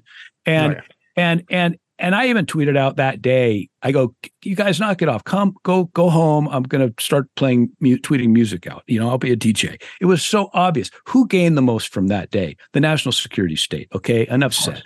The other thing, there's a great John Lennon quote that says, you know, once you use violence, they know how to handle you. The only thing they don't know how to handle is nonviolence and humor, which I try to espouse here. And the Civil War stuff, I don't think it necessarily has to end with the Civil War. That's Noah Smith talking back in 2020. He was basically predicting that the U.S. would split and the military would turn on itself and all this other nonsense. You know, I mentioned when I was talking to Dimitri Kofinas a few weeks ago, you know, everyone thinks that this is like the worst period in U.S. history, you know, and you know, we did fight an actual civil war. People forget, but although most people couldn't name the sides, but growing up, I had the 60s and the 70s, and we had a lot of bad stuff going down. Then we had a lot of division. We had a lot of rioting. We had a lot of crime. We had some horrendous defeats. We got, fall of Saigon. We had the Iranian hostage thing. We had the failed rescue attempt in the desert in 1980 in Iran. And we were just feeling kicked in the guts, and we were feeling terrible, and probably we're feeling kind of like we're feeling right now, like we can't trust the government. We can't do anything right. Now the debt burden, of course, is infinitely worse now, but we had Reagan come along, and under similar circumstances, I think that Trump, now I'm not comparing Trump and Reagan, but Reagan, if you remember, was a famous guy, actor, you know, governor, but he was very inclusive and self-deprecating and open to his enemies. If someone was, and remember, they were calling him Nazi back then, just like they called Trump. But he didn't go out of his way to antagonize the people who didn't vote for him. He always would try to bring them in. And I think Trump did the opposite. He always was trying to, you know, antagonize his enemies even more. And that turned off a lot of the swing voters, the middle voters. So I think we don't have to have this war that the people want. By the way, I think the left would lose overwhelmingly, but anyway, we can work this out. We've been through tough times before. We have a very good constitution, in spite of the to local judges. The Supreme Court seems to be fairly, it stops some of the crazier stuff. Anyway, I'm just saying, and I agree with Tom, local, your family, your neighborhood, that's most important, and your local politicians too. But I try to have a little bit more optimistic view of things, and maybe I'm just delusional, but that's... Well, the point is that, it's funny. I just got finished working on this month's issue of the newsletter, and in it I take even myself to task. I say, well, I remember, every election is the biggest election ever, right? Doesn't matter, 2020, 2016, 2012, all the way back to, when I was in my 30s thinking that we'll never survive an Al Gore presidency. Right. Okay. And then there's always the great quote from Lou Rockwell saying, every sitting president will make you wistful for the guy who just left the office. Yeah. Right. I never felt that about Trump and Obama, but other than no matter how bad Trump was, I never wanted Obama back. Just the drone striker in chief needed to go. Unfortunately, he's back now. It's a brief. The way I phrased it is, I didn't vote for Trump. I think I voted for Ron Paul, but I was never ever sorry that Hillary won. I mean, Hillary lost. Never sorry. Right. Most people voted against. There's a number of reasons why Trump won. Not the least of which was that a lot of people were just voting against Hillary Clinton. Correct. But in this go around, it will be different. I have no problem with. I am, again, as a strategist, I say Trump is going to be a mixed bag of dicks, just like he always is. And I think in some ways he'll be fine. He'll do some as a man scorned, he will do certain things that need to be done. He will alienate people along the way, but we're at the point now where a little alienation of the people who have been unfairly running things from the moral high ground. Yeah, that needs to fucking happen. Okay? The people who have been absolute ungodly freaking traitors, like Dave pointed out, I think they should go to jail in some way, manner, shape, or form. I'm just Sicilian enough to understand that that there are certain things in this life have to happen. And that if people do not understand that there are consequences to acting like a shitbag and acting knowingly with intent to destroy other people's lives, you should go to jail. Or you should have the consequences of your actions thrown back at you. A little accountability would be really nice. I'd love to see that. We don't need, again, a little accountability. The big people need to go. But we're at the point now where you think Anthony Fauci, if he were to be arrested by Trump's AG and on January 22nd or whenever the hell, the day after Trump is inaugurated, let's just make the fantasy that Trump is going to get elected and be and survive long enough to be inaugurated. Do you think Anthony Fauci won't have a freaking heart attack and die that on the way to while the FBI is on his way to his house? Of course he will. You think any of these people are going to get their just desserts? No, they're all 85 fucking years old. Yeah. Well, they're going to get not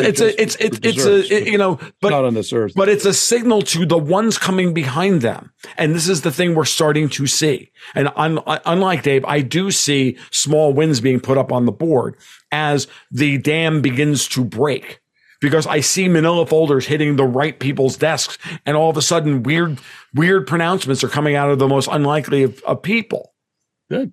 Because at a certain level, when, it's all one big wall. Oh, no, we've never done anything wrong to. Well, yeah, kind of, that guy did something wrong. And then that guy, and then that guy. And the wheels of justice turn very, very, and the legal time, and my friend Alexander Mercurius has a great way of putting this.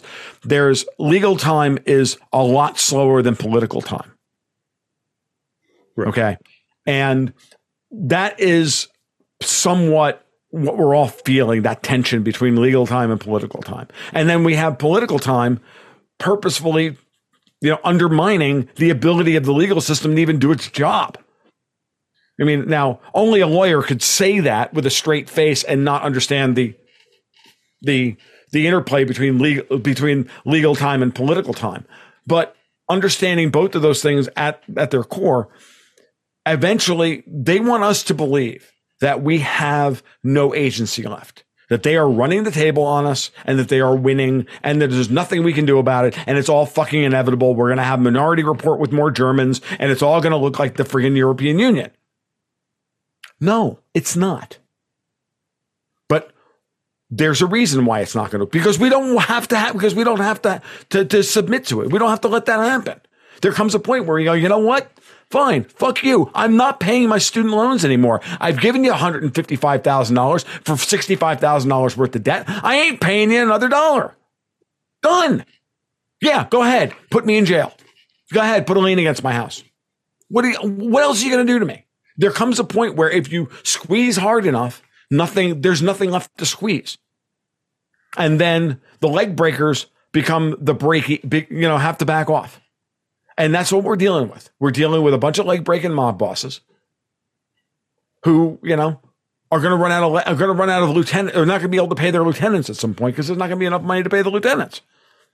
Because, I mean, dude, I don't know about you, y'all, but I live rurally in North Florida, and I know goddamn well that at any time, at any one time, there's six guys patrolling my entire county. Like, how are they going to serve warrants for everybody that the bank wants, whose homes they want to steal? We saw this during 2008. People lived in their homes and not paying the friggin' mortgages for 2 years. It's only going to get worse this time. But it's the people who need this enforcement and process to be, you know, it's either that or they would just want to kill us all off. And that's also, you know, like we can have that conversation too. Zero. What's that? Wait, we can discuss, you know, we can discuss the Deagle list or whatever you want to talk, however you want to come into that conversation. What is the Deagle list? I look at that and I go, no, what the hell? That's a military list. Is that right? I do believe so. Holy Jesus, is that thing screwed up? Yeah. And it'll, but even if you don't buy that, but you just look at what they're doing, it's clear that there's an anti-human agenda at play here and that they clearly want to kill off a whole bunch of humans. Now, which humans do they want to kill off? Well, clearly the ones on both, you know, more than one half standard deviation from the mean. That's the Club of Rome. Dennis Meadows, I always post that comment of his. He says, we're at, you know, 7 billion and we want to get down to 1 billion. No, I know. They firmly believe that they can't have a sustainable global economy on oil, you know, based on, you know, with more than a billion people. They want to have Elysium is what they want, or Snowpiercer or something along that. Yeah, something like that. Yeah, though, yeah. I just always like to say Minority Report, but with more Germans. Like, it's just easier that way. Yeah, pre-crime. That was a good movie. Yeah, Philip K. Dick, dude. Yeah. Talk about the ultimate and predictive. Talk about the ultimate guy who saw all of this coming, you know, back in the 60s. Like, we could talk about movies for a while if you want, or music. Anyway, I'll throw that out to our host. We'll lose Dave, and I know my partner needs a challenge at some point. So I'm going to need Tom Bodrovics is the most quiet podcast host. So God bless him. Well, it's been pointed out that I'm a polite Canadian. There you go. And B, you know, I'm not the expert. You guys are, right? I wanted to get you guys together to hear the. We're not. This is why I had Tom on my podcast. I wanted to get Tom on the other side of the mic and to see what came out of it. What came out of it was great, by the way. For those of you who haven't listened to that interview, I had an absolute blast doing it because it was like, yeah, we need to get Tom on the other side of the mic because he's a fascinating guy to talk to. Yeah. So. Well, the reason you invite three people is to get one person's worth of wisdom. Yeah, maybe. So the rants I put on today, less than one person's worth of wisdom. Yeah. Well, fortunately, no one's going to listen to this. So, you know, that's a good thing. Let me ask you this. Maybe not this far. Not this far. They won't slit their wrists right now. I swear I'm the most bearish guy on Twitter. How bad is the next downturn going to be? I'd love to get some opinions on that. All right. Let me bring up my point and figure charts. Uh-oh. Where are we going, Rudy? He's never collection. Never give a target and a time. Isn't that the... Yeah, that's always the case. I don't know. I am as I said before, I am bearish in theory, but not in practice. I am still an equity bull. Yeah. Yeah. I mean, if they're going to print money, why not? You know, I think they're going to print money. I think it's just a simple global capital flight issue. I think that that everything we've discussed today is a loss of confidence in sovereign debt. You know, I'm very much in Martin Armstrong's camp on this one. The question is, who's going to lose? You know, who? It's a race to see who they can get everybody to give up hope of their government reforming. Yeah, healthiest. This is the reason I refuse to be blackpilled, Dave. I refuse to be blackpilled, even if I am in my heart of hearts, because I will not put forth that those commie pig fuckers over in Europe are going to beat us out for global capital, because that's what they're trying to do to us. They're trying to make us so demoralized that we give up on our own government and we give up on our own future. The United States still has plenty to offer the world. Does it have does it have to offer the world the same things it had 20 years ago? No. Are we looking at it from an American's point of view? Yes. I look over Europe and I see a fucking wasteland, and yet these run by communists, and yet these people are acting like they are in a better financial and political shape than we are. But again, that's because they put these shitbags in power that we're all complaining about. We get rid of the shitbags that are in power. Now, all of a sudden, the race for global capital doesn't look like it's all going to leave the U.S. and go fly somewhere else. And that's the sincere reason why I'm still an equity bull. The dollar's still too strong and still too embedded in the world's like a tick in the global economy. And the fact of the matter is that emerging markets are still and Europe are in far worse shape and far more vulnerable to a debt crisis than we are. I'm not saying that works to our advantage for anything more than about 5 years. But if we have that happen along with, you know, even the barest of reform the beginnings of a reform process of our own government, the United States can get through this, as Rudy was saying, as Rudy was intimating or saying earlier. There's still plenty of opportunity left to right the ship. What that ship will look like when it's righted is a different story. We got through the Depression. Right. It sucked. But yeah. Now, your model has kind of a zero-sum game implicit assumption in it, as in if we lose, they win. I think there's a global debt problem. I agree. And therefore, I think the entire globe has to reset its thinking. And therefore, it's not about them being better than I think there's a gigantic correction coming. I argue that in the United States, there hasn't been a correction in the risk asset market in 40 years. People say... So 2023 minus 1971, how many years? 53 years? I'd argue with you and say 53 years. 1981 was the end of a bear market that went for 14 years and inflation adjusted, took out 75%. Took out a third of people's investment lives and 75% of whatever they had at the start. Now, you say, well, what about 08-09? We barely plumbed below fair value about a month. It was a one-night stand with fair value. Mm-hmm. We have not, and it didn't correct investor attitudes. I think we have a big Nikkei ass moment coming. And Japan isn't falling into its foundations. But 35 years later, whoever had their money in the Nikkei is still toast. Completely. Mm-hmm. And I think these markets could become investable for many decades. Mm-hmm. That's very possible. It doesn't mean we won't get through it. It's like you go behind your house and stomp on an anthill. Go there the next day, there'll be an anthill there still, right? It got through it. There'll be a lot of dead ants too. Mm-hmm. And so you got to somehow get through it, but you don't want to be one of the dead ants. And I think there's going to be a lot of dead ants. So in that case, Dave, how do you see not becoming one of the dead ends? Well, that gets to the question of things like if you have to invest in risk assets, which ones? Mm-hmm. So I think a serious secular bear will clobber everything. I think someone will take the entire Etch-a-Sketch and shake the shit out of it. Mm-hmm. Certainly, it makes an argument for owning shit that's, you know, hurts when you drop it on your foot, right? That sort of thing. So mm-hmm. I'm more comfortable owning a house hanging off a cliff in the lake than other things.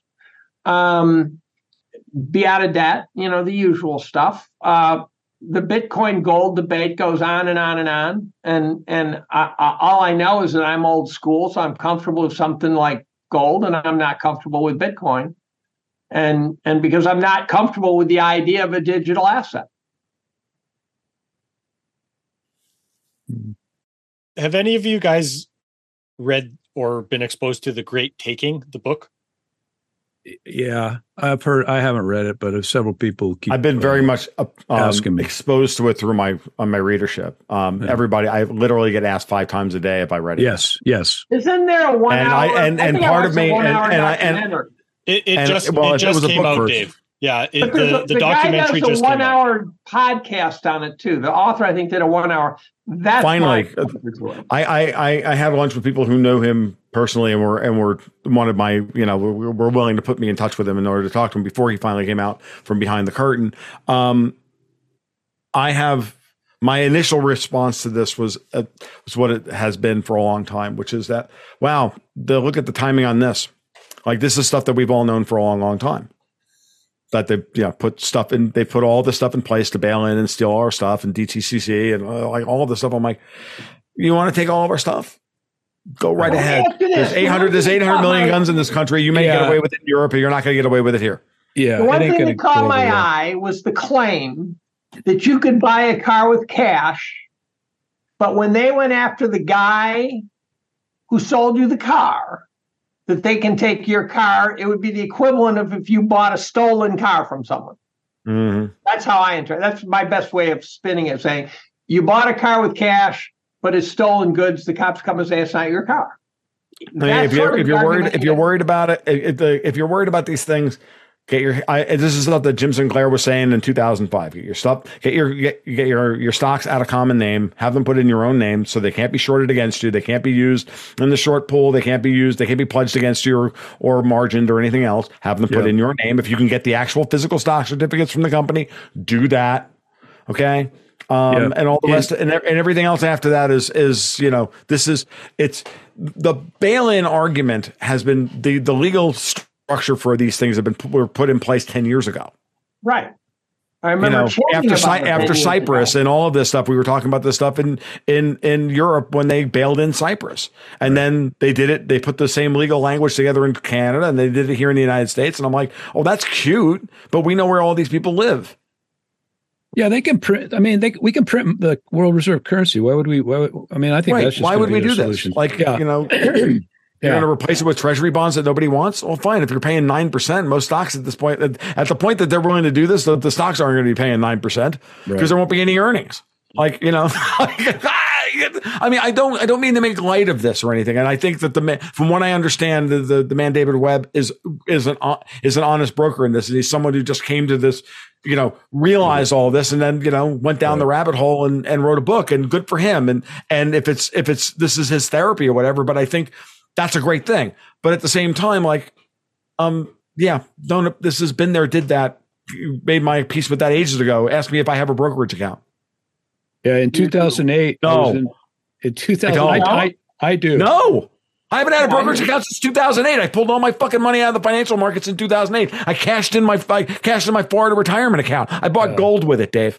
Yeah. Well, I own a ton. Tragic boating accident, by the way. All the gold that I bought in 2008. Right. But by the way, I also work for a company, basically, which means I have a heavy exposure to a brokerage account by necessity. Fair. Well, let me tell you, in 2008, I start reading. This is before everything went all the hell in a handbasket early in the year. Maybe it was 2007. I'm looking at the prospectuses of the money market fund I was in, the sweep account. It wasn't a federal money market fund back then. It was just, the Fidelity or whatever it was, money market, Vanguard.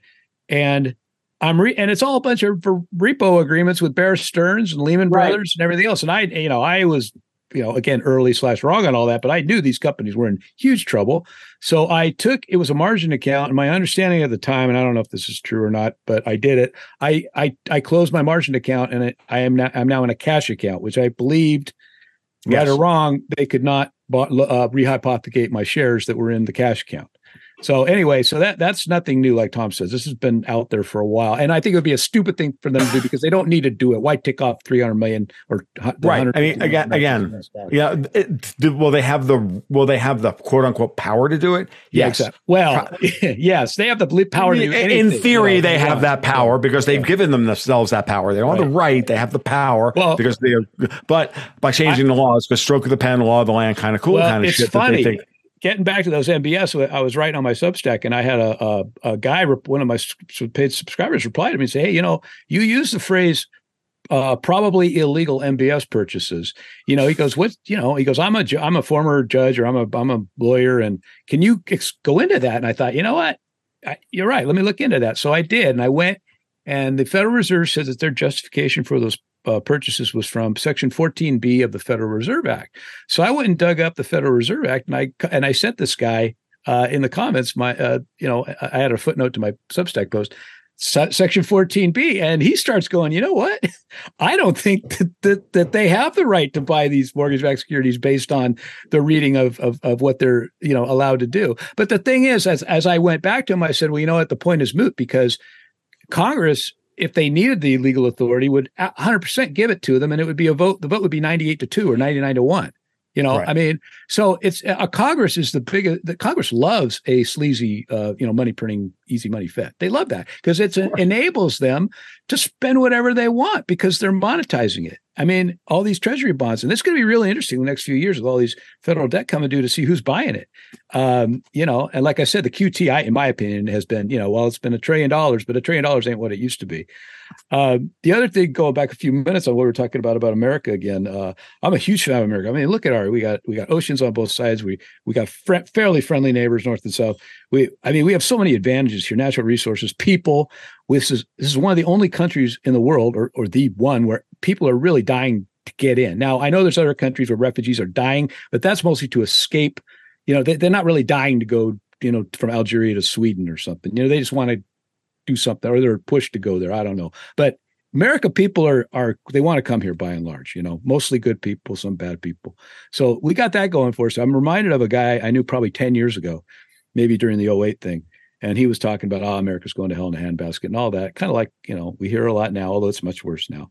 And he goes, so I'm going to move to Honduras because Jesus, the ass is hitting the fan. And I'm like, dude, if there's, you know, there's an island off Honduras called Roatan. I was like, dude, if you really think that you're going to be safer in Roatan than in the United States in most places, I mean, I don't know. I find that kind of delusional.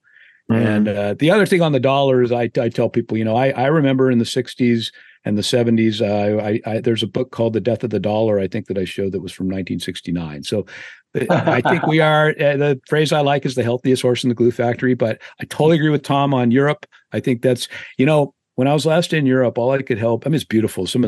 Rome was just amazing. I'm not as much as a world traveler as some people, but I have been places. And but so much some of the countries I saw, it looked like a civilization that peaked 1,000 years ago, and they've been kind of winging it on tourism ever since. And that's what I don't want the U.S. to be. And I see that. Look at these cities, which look like zombie movies. We got to, you know, my main theme is let's hold people accountable, which I think we all agree with here. And by accountable, if you mean treason trials, fine, perfect. But I would like to see it done constitutionally. And get rid of Yellen and Summers and all these idiots that we've had. Why do we have these guys for 30, 40, 50 years? We need accountability, and we need to fix America first before we try and fix Ukraine or Israel. We need leaders who care. This is a problem in America, I think, right now. They don't feel that they think that our leaders care more about people in Israel or Ukraine than they care about the people living in Chicago or San Francisco. Well, they do. Yeah, and that's a problem. It's a This is just basic stuff. If you want to fix your family, you fix yourself first. Right. If you want your family to help fix your community, you fix your family. So by fixing yours, you can't fix somebody else if you don't take care of yourself first. Absolutely. Okay, because if you're trying to save someone else and you're not in a position to be able to take care of your own self, then you won't be a resource from them. All that's going to happen is you're both going to drown. And this is the fundamental flaw in the argument of we have to fight them over there to keep them from fighting them over here crowd of the neocons. It's typical. I just retweeted out this morning of this latest thread from the Institute for the Study of War, which is Bob Kagan's sisters. You know, so Victoria Nuland and Bob Kagan run the institutional ISW, and they've been the biggest cheerleader for the war in Ukraine. And it's literally 15 posts or 19 posts of evil Putin. If we don't stop him over there, then we'll be fighting him for the rest of our life, or all this, you know, unsourced, opinionated, rotten neocon, literal drivel. Yeah. And I'm like, You people started this fucking war, right? And now you want us to continue it for your purposes. But the fundamental flaw in their argument is that we can't fix Ukraine if we don't fix the United States. And the United States is clearly broken. It's not irretrievably broken. You know, the clutch needs to be replaced. We didn't blow a fucking head gasket and throw two rods. Like, you know, the clutch needs to be replaced. And I'm dating myself because I like manual transmissions. Sure. Like, that's the difference.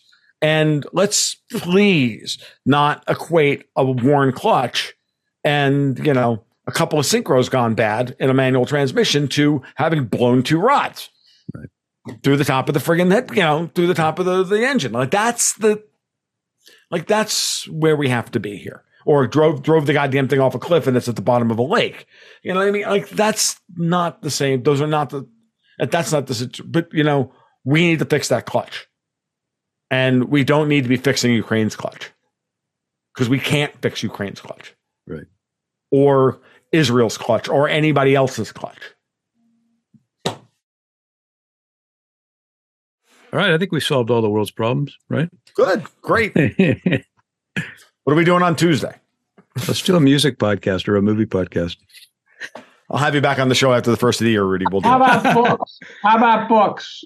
I just finished a couple of books. Sure. That were really good. Dave, that was actually something I did want to ask you about. Sure. Because I've read several books on your recommendation. Which ones? Real Anthony Fauci, Unsettled, God. a couple in there. So but for some reason, you don't show up much in my Twitter feed anymore, so I have to refresh that. I just finished Ricky Schlott's book on the canceling of the American mind. And that was really good. Brought up some PTSD being in academia. That was really good.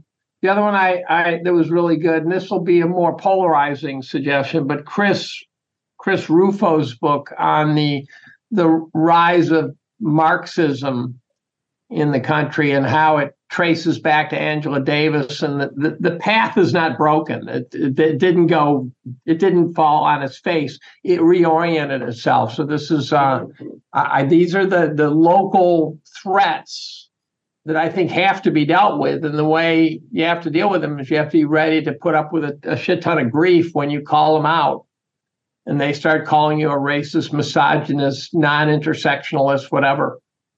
Unapproved-ist. What's that? An unapproved ist. You're allowed to be certain type of ists, but you're not allowed to be those ists. So those two books were very good. I read Dalio's book, by the way, and it was better than I expected, since I tend to think his macro is not that deep. But he did kind of a fourth turning analysis of history with a more economic slant and a more warfare slant. And his conclusion is that we're on the cusp of entering the equivalent of his fourth turning, and for him it's the sixth turning essentially, and his is a 100-year cycle, I think, just to stay away from the fourth turning. But it's a pretty compelling story, and it really does paint a bearish picture of the United States heading into the violent phase of our cycle. Is that the one, template for understanding big debt crises? Is that, it's not a new book, right? The Dalio book you're talking about? I tell you what I'll do is, if someone else comes up with another book, I will. I think that's it. That one's not bad. The one I always make fun of is Principles, which, you know, I have a log running thread on that. Yeah. Dalio has always struck me as a shallow thinker who thinks he's deep. Yeah. But this book was not macro. This was history. Yeah. I've read parts of that book. I think it's very good also. Yes, for Dalio, it's very good. Much different than Principles. I love this is the changing world order. Yeah. You guys are reading serious books. I'm not a huge fan of the fourth turning, but I haven't read the fourth turning has got too much forced sociology into neat pockets. That's the problem with the fourth turning. Yeah. I think the idea is right, but they try to make it seem all orderly and logical when it's really a very messy story. It is a very messy thing. It is. But I think the idea is still correct. I think the base Dalio is really much more. He just goes through the phases and why they are what they are, and in some sense, it's much more friendly to the reader than the fourth turning. And And he talks about all the nations in the past that failed and why. And he goes back, 5 or 6 centuries, maybe further. I can't remember. But and he paints a somewhat gruesome tale of where we're perched right now, that we're waiting to hit the now we start killing people phase of the competition. Well, you're all reading serious books. I just read My Effing Life by Geddy Lee because I'm like, that came out. I'm like, I'm reading the Rush frontman's biography, which was actually quite fascinating. How about Eric Hoffer's The True Believer? That's a brilliant book. So there you go. I don't read serious shit for work anymore. Outside of work, I don't. I read when I read anymore. I read purely for imaginative purposes, or I'm going to read somebody's autobiography or whatnot. It's purely personal at this point because I spend too much time doing this stuff, and I'm like, as far as I'm concerned, reading and everything else is already. I'm already going to like apply all this shit to whatever it is that I've read. I'm reading today anyway. To me, reading is this stuff. See, yeah. Well, it is, but I read stuff all day. I read the news all day long. Like, this is what I'm doing, and then the market reports and all this other stuff. That's what I'm doing. I only read nonfiction, but I can hear you, Tom, on just reading more escapist stuff. The other problem we didn't talk about. Let me throw it, Dave. It's interesting because you still learn stuff. Like funny listening to, for example, listening to Geddy Lee talk about the singularness of obsession and how that affected the entire life. And then you can just see how, like, I can't help but even like put that into the context of that story, right? Of this fucking band. Right. And how you put that into the historical context of the music industry, how it's changed, how the dollar changed. And you can't help but like see it from all those angles anyway, because it's what we do for a living. Right. Yeah. So it becomes this. And then there's the parallels. For me, there's a lot of parallels to my own personal life, but that's a different story. So it was just really interesting from that perspective. And there's still going to be stuff to talk about. Yeah. Like I just want to throw out Edward Chancellor's Price of Time. I think that's brilliant. Excellent. Brilliant. Yeah. Brilliant. Edward Chancellor. Anything by him. He's a good historian. Yeah, he's the god, right? He's the god. By the way, his punchline is doom. Right? When he says, you look, every time we get to 2% interest rates, we have a huge crisis. Right, but that's not doom. I mean, it's doomed for some people, but it's not the end of the world. Only ends once. Well, no, that's correct. Yeah. Unless it also precipitates the doom. But if you're a boomer and you get your life savings cut in half, it's sure going to feel like doom. Well, it's like, but we also have, I remember in February 2020 when Steve Leisman says the Fed needs to act.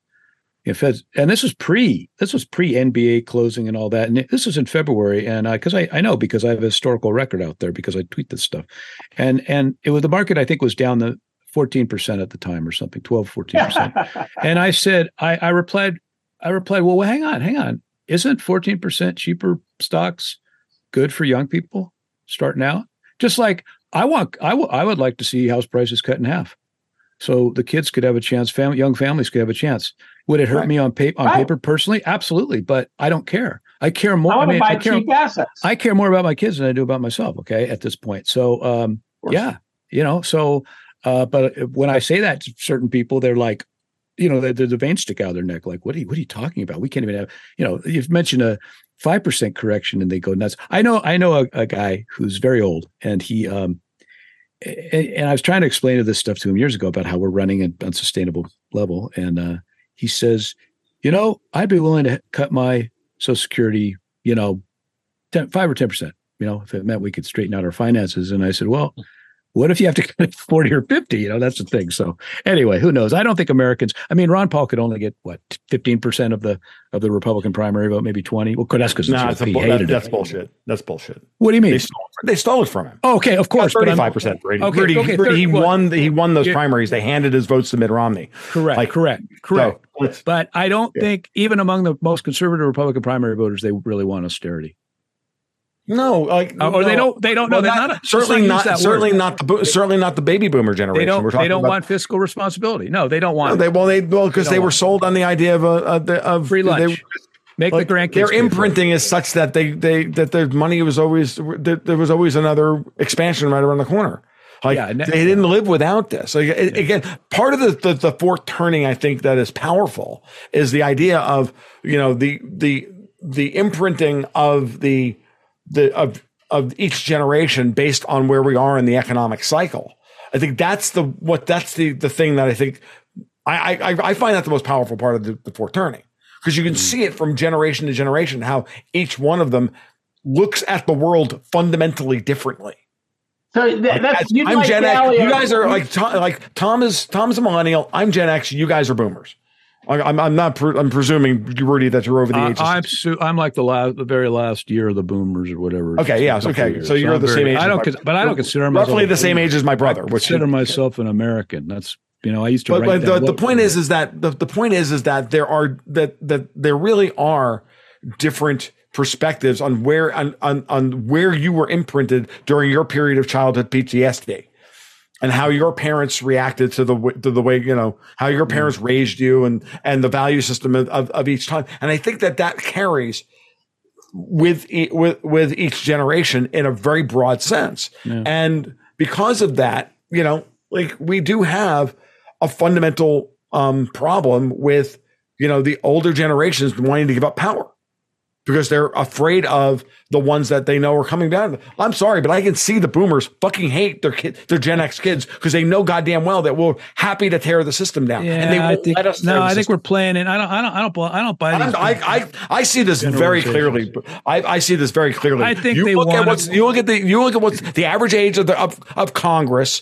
Okay, and then you look at how hard that they have worked to keep younger politicians out of the mix. And it's not just a function of, oh, well, they live long. We all live longer now. Like, these people, like Dianne Feinstein should not have been in Congress for the last 6 years. Of course not. But she should have moved on. But of course that there was a political imperative to keep her the fuck in place, because she was owned by this group and owned by that group and owned by that group, and was a conduit for all the corruption. Yeah, I think they want to. We can't have that. We can't have a 45-year-old come in and a 50-year-old come in and go, you know what? Fuck that noise, and cut it all off. What if how old is Kamala? I mean, younger isn't always the answer. You know, you're thinking. I hate these generalizations. Like, all young people think like this. All old people think like this. No, I think there's a fundamental difference between the way there's a fundamental difference between the certainly like. Art and the music of each generation is fundamentally different and reflective of their mindset. What's the average 22-year-old like? I don't want 22-year-olds in Congress. I'm not saying like I don't want 22-year-olds in Congress, but I do want 50-year-olds in Congress. That'd be nice. I keep saying this. I know plenty of 20 and 30-year-olds that are amazing people that I'd be glad to have in Congress right now. Me too. So I don't buy this whole thing that all this generation, if you're this age, you're this. If you're this age, you're that. Because I don't think it's true. I mean, maybe the majority. Or you I don't want 22-year-olds being cops. Okay, I grew up in a house with NYPD, and I can tell you flat out that the one thing that they complained that my father's generation complained about more than anything else, and I heard the same thing from my Taekwondo instructor 25 years later, was that the cops didn't, that the police officers were coming in and didn't have any life experience. They didn't have any judgment. That's true. Okay, they didn't have children and mortgages and a sense of living for themselves. I don't want 22-year-olds in Congress making decisions for 75-year-olds. I know, but to say that anyone from age 20 to 30, or for example, I'm not saying. Look, I'm not making an insult argument. I agree. Let's not put words in my mouth here. But in general, we can see how hard it has been to get a generational turnover in the federal government on purpose. Well, I think because they're all making so much money. I mean, why would Pelosi? You think Pelosi's afraid to leave because she thinks some young person is going to come in and vote against her way? No, so I think she just wants to make more money because she's got insider trading. I mean, I don't know. I don't see okay. That's Pelosi, but there are many others that are in this position that would like to leave that haven't been able, that may or may not have wanted to leave. And you have to ask yourself the question of, why is it are they still there? I think the people in power, they want the old and the young, the black and the white, and the rich and the poor. They want them to all hate each other because it detracts from the real theft that's going on, you know, the money laundering in these wars, and from the Cantillon effect of the Fed policy. And we're talking trillions and trillions of dollars there, you know. So, you know, somebody I don't know. I just don't want to see this. Dude, I'm at this point now where we all know that we need a whole bunch of fucking fire breathing, goddamn bitter Gen Xers to come in and wipe the fucking floor clean with Congress. And we haven't been able to get that done. And there's a reason for that. Like, okay, well, why is that not happening? I don't know. And there's a reason for that happening, because these people have all been, we get one through, we get somebody like Rand Paul into the Senate, and they're like screaming on freaking MSNBC that we're like going to turn into Nazi Germany. Yeah, they hate him. It's just the way this is. He's so good on constitutional issues, which I think are so important, and nobody cares in America. I mean, we destroy the Constitution over the drug war and the war on terror and the war on COVID. But the arguments are far bigger than that at this point. Like, well, I don't think there's anything obviously that these are all issues, but we're dealing with foundational issues of like matters of law now. Like, and they're putting like, you want to talk about, you want me to turn into Dave Collum when it comes to the culture and the political war. I'm as black pilled as they possibly could be. Okay. You know, I mean, seriously. Let me ask you an honest, very naive question. What do you mean by black pilled? Yeah, I was going to ask that question too. Honest question. There is no hope. It is going to crash. There is no hope. You're black pilled, Dave. You're kind of nihilist. Like, take the red pill, take the blue pill, right? Red pill, the blue pill, you get to stay in the matrix. Red pill, you go, oh my God, the world's not the way. The world's not the way they told me on MSNBC. The black pill guy, like, oh no, it's all one big club and we ain't in it.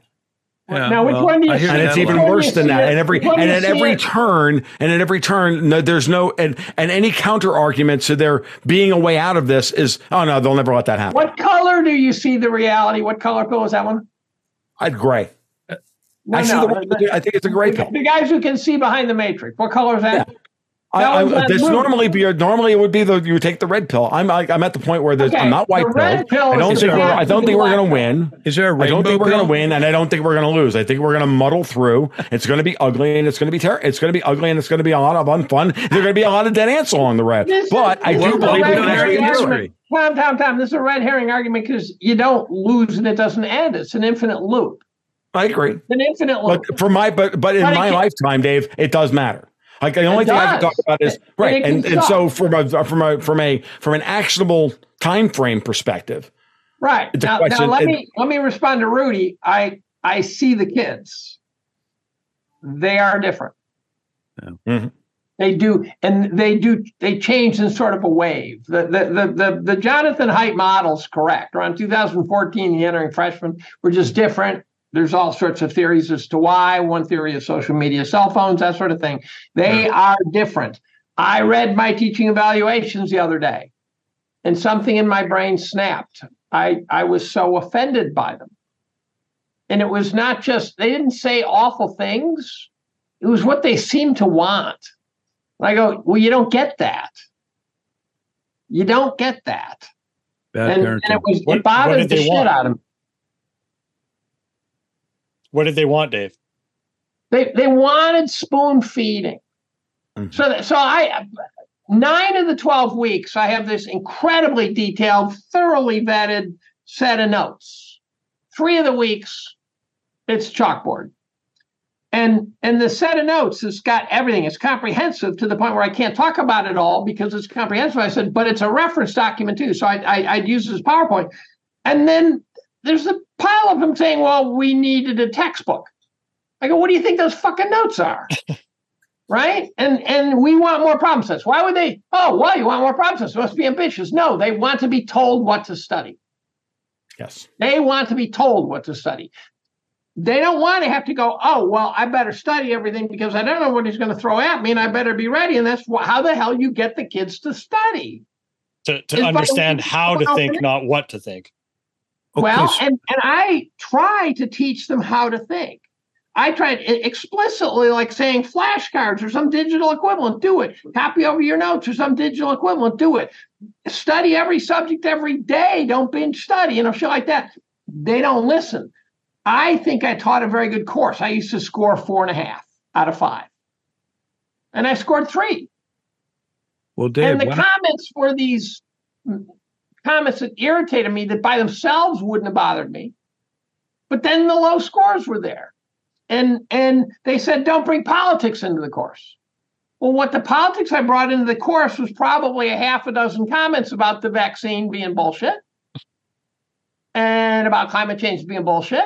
And my wife said, well, why would you say that? And I said, well, if I don't say it, who's going to say it? And in fact, what I said to them is the reason I throw out these bars is so that the next time you read an article that says that, instead of just dismissing it, you might read it and say, oh, there's someone else who says that. Maybe I should read the article, because they've been indoctrinated. And my brother said it perfectly. He said, telling the kids that climate change is bullshit is like telling a Muslim that Muhammad is a pedophile. And I realized, I said, that's exactly right. Since daycare, they've been taught that the world is in a crisis over climate change. Yep. And I can't change. Since daycare, they've been taught that you should never feel discomfort. If you do, you should apply to a higher authority to get that remedied ASAP. And so there's just that, you know, when we were kids, we'd set up sports in the side yard. We'd referee. We'd set up the rules. We'd set up the bases. We'd occasionally get in fights over something. But we figured out, it was like Lord of the Flies, we figured out how to function as a little micro society. And my friends went on to play football at Penn State and places like that. I mean, we were good. They don't do that anymore. Every single event they do has an adult there in which they turn to the adult, like my dogs turn to me for dinner. Mm-hmm. And so they are different now, and they are very much socialists. Why don't you blame the parents for that? Maybe you should probably be a middle school teacher. For that. Yeah. I blame the parents. I blame the teachers. So the parents, life is different. So when we were kids, you always had to be home for dinner, and you always had dinner sitting around the table. Mm. My dad was a contractor, and I'd say, oh, I think everyone ought to be paid the same. And then he would explain to me why that's a stupid fucking idea. Mm-hmm. Right? Now, the dinners, you got one parent feeding one kid, one parent feeding the other kid. You're driving them off to Taekwondo practice. You're driving off to soccer practice. You're driving, right? And I used to love taking my son to sporting events and stuff because we'd drive in the car and it would be just him and me. Or go skiing and we're sitting in the chairlift and it would be just him and me. And we would talk about life. The parents have not immunized their kids against bad ideas because, for starters, both parents are working. And I'm not trying to sell some old school model. I think women need careers too. But it's a sacrifice we paid. Now, the other sacrifice we made is the feminist revolution, which allowed women to do things that they were qualified to do, which is phenomenal. The price we paid is it left the teaching not to people who were smart enough to be physicists, but ended up teachers because society shoved them there. We end up with teachers who were there because they got double 400s on their SATs. And so now it's just a very different slice of tea. I had unbelievably brilliant looking teachers. And now I don't think they do, because those brilliant women are reaching for a much higher goal. And that's not to say you can't have brilliant people become teachers, but like it's been culled pretty clean. So we have some fundamental problems here. Yes, and the generations are different. If you grew up, if you were greatest generation, you hoarded money. You respected money. You didn't throw away leftovers. That was the greatest generation. And it was a bell curve that was shifted way over to that. My dad was a contractor with 350 employees. We lived in a house that was probably 2,000 square feet, maybe. It was what we needed and no more. Nowadays, he'd be a McMansion owner. He'd own 5,500 square feet, but not then. Mm-hmm. And if you actually read Charles Murray's books on this shit, Murray talks about how in the old days there wasn't this stratified society where where everyone, Harvard's admission standards weren't that high. You went to Harvard because you were a Harvard type person. And now it's you go to Harvard because you've got your 4.15 GPA and or you check some other box. And so society has changed. And I see it in the kids. Individually, they're great. Mm-hmm. But collectively, one day I was in class, I was lecturing a guest lecture, which means you're burning the clock. You're just filling his space. So I'm lecturing on a bunch of mechanisms. Tom will know what I mean by that. And as I'm lecturing, I realized I don't believe any of them. And I said, you know, I don't believe any of these things. And I said, but I tend to be a contrarian. I said, I go outside the box away from chemistry too. And I mentioned something that I talked about to someone. And then I said, for example, said there's something wrong with these recent Las Vegas shootings. I'm going to figure out what it is, but there's something not right about it. That's all I said. 5 fucking kids went to the chair's office to complain. What the fuck is wrong with those kids? I show up in class the first day this year. I've got a 1.5-inch bladder stone. I'm sitting on a table. I'm in semi-fetal position because it hurts to stand up. I tell them, look, my wife told me not to come, but I'm going to come. And I talk about stuff. And I said, there's going to be no chemistry today. But I'm going to tell you about the course, this and that. And I just sort of talked. And I talked about how to study. And I talked about issues that I pull forward that I would normally talk about in class. Within 2 hours, I got a call from Director of Graduate Studies saying, you have to stay on topic, or there's going to be a mass exodus from your class. I go, why? So I must have dropped 50 fucking F-bombs on that conversation.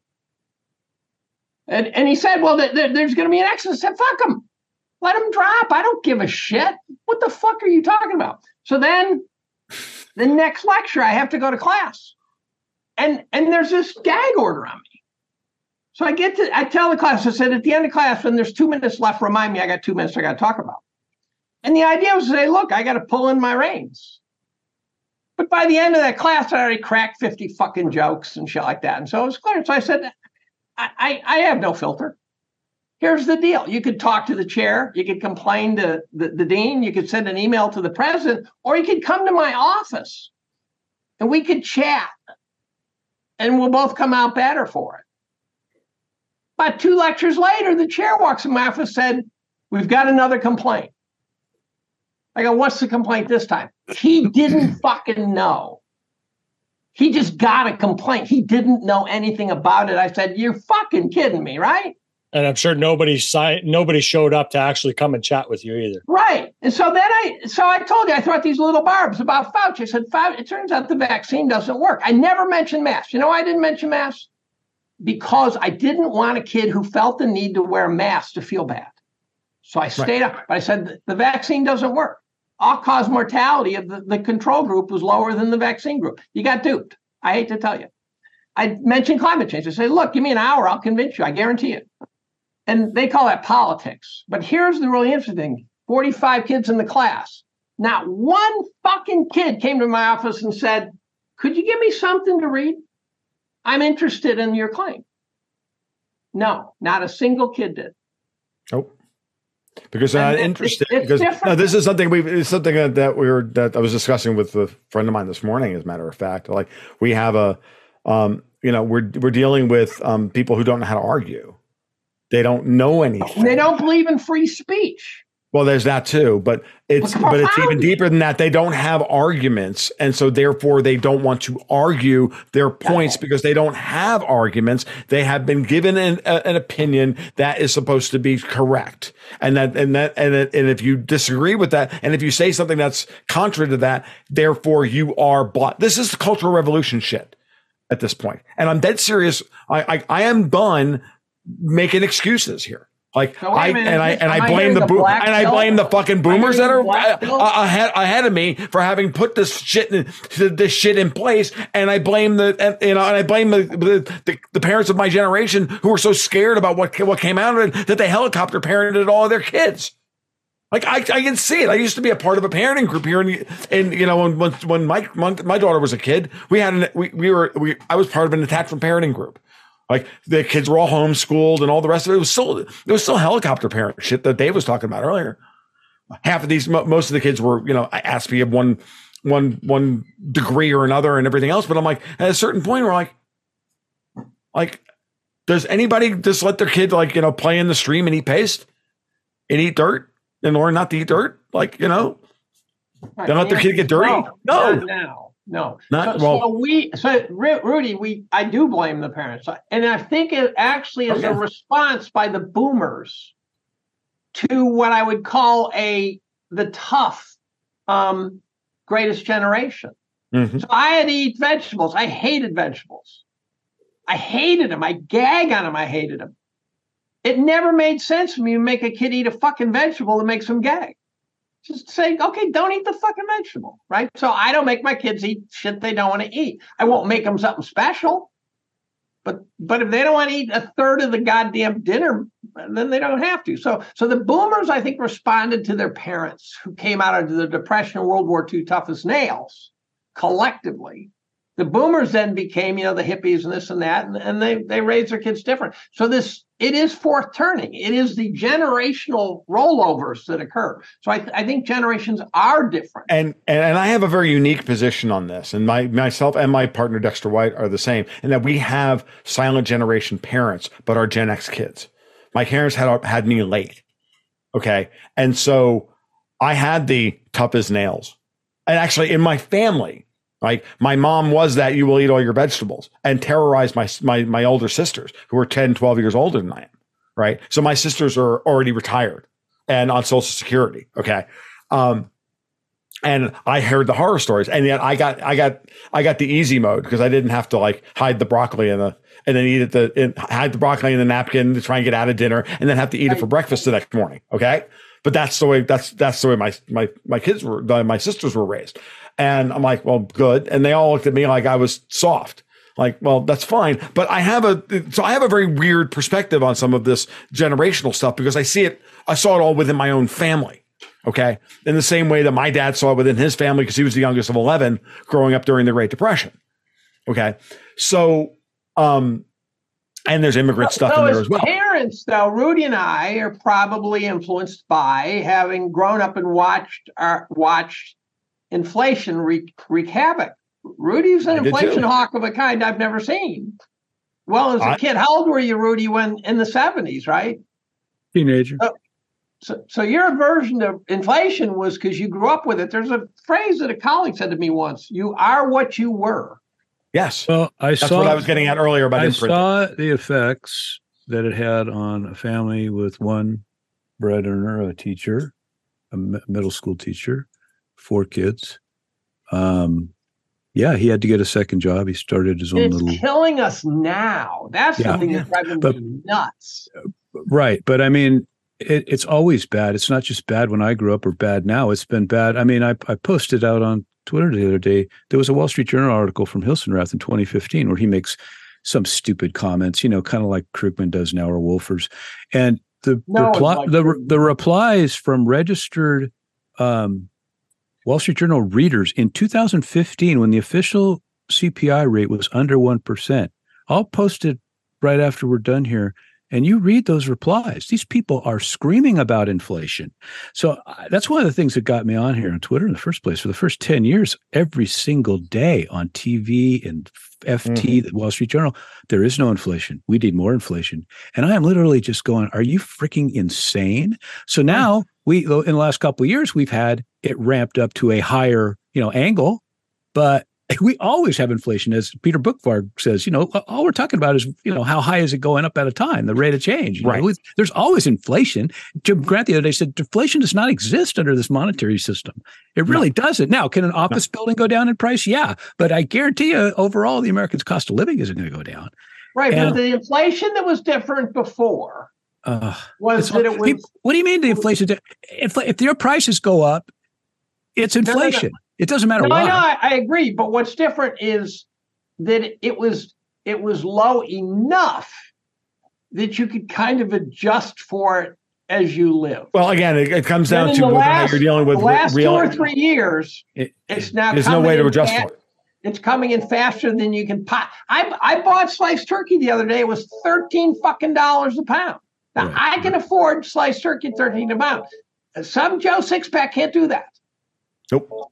And so now the inflation is so strong that you cannot adjust for it. I'll give you guys a perfect example. I was younger than Rudy during the 70s, the inflation of the 70s. My mom had to go back to work after I was the last one to be born in 68. And my mom went back to work within a couple of years of me being born. And that was the first time we ever had two parents working at the same time. they would make sure that one of them was working days, one of them was working 4 to 12 because she was a nurse and he was a cop. And my dad, and I remember the fights of my mom having to bring home chicken. Yeah, well, go to my feed and read. And there was a reason for this. There was I didn't know this until later. There was an unwritten rule in my house that there would be no chicken brought in the house because it had to do with my dad and the way my grandfather died. My dad had said no to fucking chicken because my dad would not have chickens in the fucking house. Because what happened, my grandfather had a heart attack in the backyard in his duplex in Brooklyn, and he kept chickens. And while feeding the chickens, he had a heart attack and died. They had to have a closed casket because the chickens pecked his eyes out. Okay. Oh, and so my dad was like, no fucking chicken. Okay. No fucking chicken in my house. All right. Okay. If I ever write my autobiography, there's a whole story I already know around stagflationary chicken. And that when my mom brought home chicken the first time to have for dinner, he was really fucking angry and he felt like a failure. Okay. That's how that was my house. All right. So I understood the inflation. So I'm as imprinted as you are, Rudy, on the inflation part of it. Well, it caused no end of crisis in the entire time I was growing up. They're in the 70s. It was awful. Right. It was really, really fucking hard. I mean, yeah, but we had fun too. It was good music. Oh yeah, don't get me wrong. I'm not saying, but I'm talking about the tension in the household was palpable every week. Yeah. Okay. Every week. That's because we only had one bathroom. And it was and my mom worked her ass off to figure out how to put enough food on the table to feed a family of six. Sure. So, and it was hard, and the standard of the food went down, and all of it. But we still were able to cobble together a lower middle class lifestyle. Right. That being said, yeah, I apologize to my daughter all the time. I'm like, I don't have any idea how you guys are going to get through this. Not without parental help. So the boomers, not without the families coming together intergenerationally to help each other. So the boomers who are trying to protect their wealth, by the way, some percentage of them, which I put myself in that category, I've got enough to get to 95 without starving. Mm-hmm. But I also want to leave something to the kids. And so at least some of us are saying, I want to leave a nest egg. I don't want them to get it tomorrow because I'm kind of hoping not to die. Right. But I would love to leave them a wad of something to make life a little easier. And so I'm investing for more than just me and my wife. My goal at this point with my daughter turning 17 is for me to have a personal balance sheet and a career, which I have. That allows me to not necessarily have to have a large investable nest egg, but to start her off with the things that I didn't have. A car, a house, a place to live that she can start raising a family in. And that's what we're going to do. And then, and with what I've got, I can, build something else for Camille and I to live in. And that's the way we're going to do it. And do it without, and eventually just do it without, and not have any debt carried over. But my goal is, I've told my daughter, you're going to need the house well before I kick off, unless I kick off tomorrow from a heart attack, but which I don't plan on doing. So I'm not allowed to die yet. Been told not allowed to die yet. So therefore, that's the gig. And that's my plan. My plan looks much different than the normal one, which is, leave something for them. I'm like, no. Like, I got to leave her this house. Basically, to grow up, because there's no fucking way she's going to be able to afford a place on her own unless she marries against type and actually gets somebody who's a welder, But I don't see that happening. So, well, I've already told her, please do that, and she's like, I'm like, yeah, I know it's not going to happen. So it's kind of funny as you guys are telling all these stories and everything, and about, let's say, the stereotypes of these generations.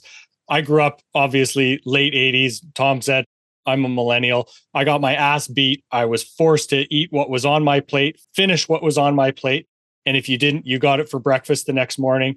I never studied well in school. I hated school, but the stuff that interested me, you could not beat me at it. I was just voracious at learning the stuff that I wanted to learn. But, Dave, to your point about this new generation of kids, I decided a couple of years ago that I didn't identify as a millennial. So now I decided I'm transgenerational because I love that. I don't share any of the millennial ideologies or stereotypes because I work my ass off. I like nice stuff. I save, and you know, I'm not frivolous with a lot of the stuff that I like to do. And also to your point before, Dave, as well, I just read a really interesting book called The Comfort Crisis. As you said, people are so worried about not being comfortable right now. It's told through stories laden with facts. I thought it was excellent by Michael Easter. What's interesting, Tom, and it's funny. I was chatting with a friend of mine the other night before my game night, my board game night with my friends, and most of my friends are in that group are millennials. They're younger. They're in their 30s and early, anywhere from late 20s to early 40s. And I'm kind of the old man of the group. And was chatting with one of them. I didn't know anything much about him personally outside of what I knew him as a. I know he's a tough out in every freaking game we play. If I can beat him in a game, I consider that quite an accomplishment. But we were just chatting about, he just started bringing up like the stuff. He's, one time went to Taco Bell and his fucking credit card was declined, and he was like, never again. He's 33 years old. He lives incredibly frugally. He doesn't, and I'm like, oh my God. Yeah, and I know he's not the only one. I've kind of canvassed all of them in a certain way, and it's almost like, maybe board gaming actually, attracts the responsible millennials, because they're all fiscally responsible, and then none of them are, for the most part, running up huge credit card debts or whatever. Except and I've just noticed it, it's what they are, shell shocked, and it's.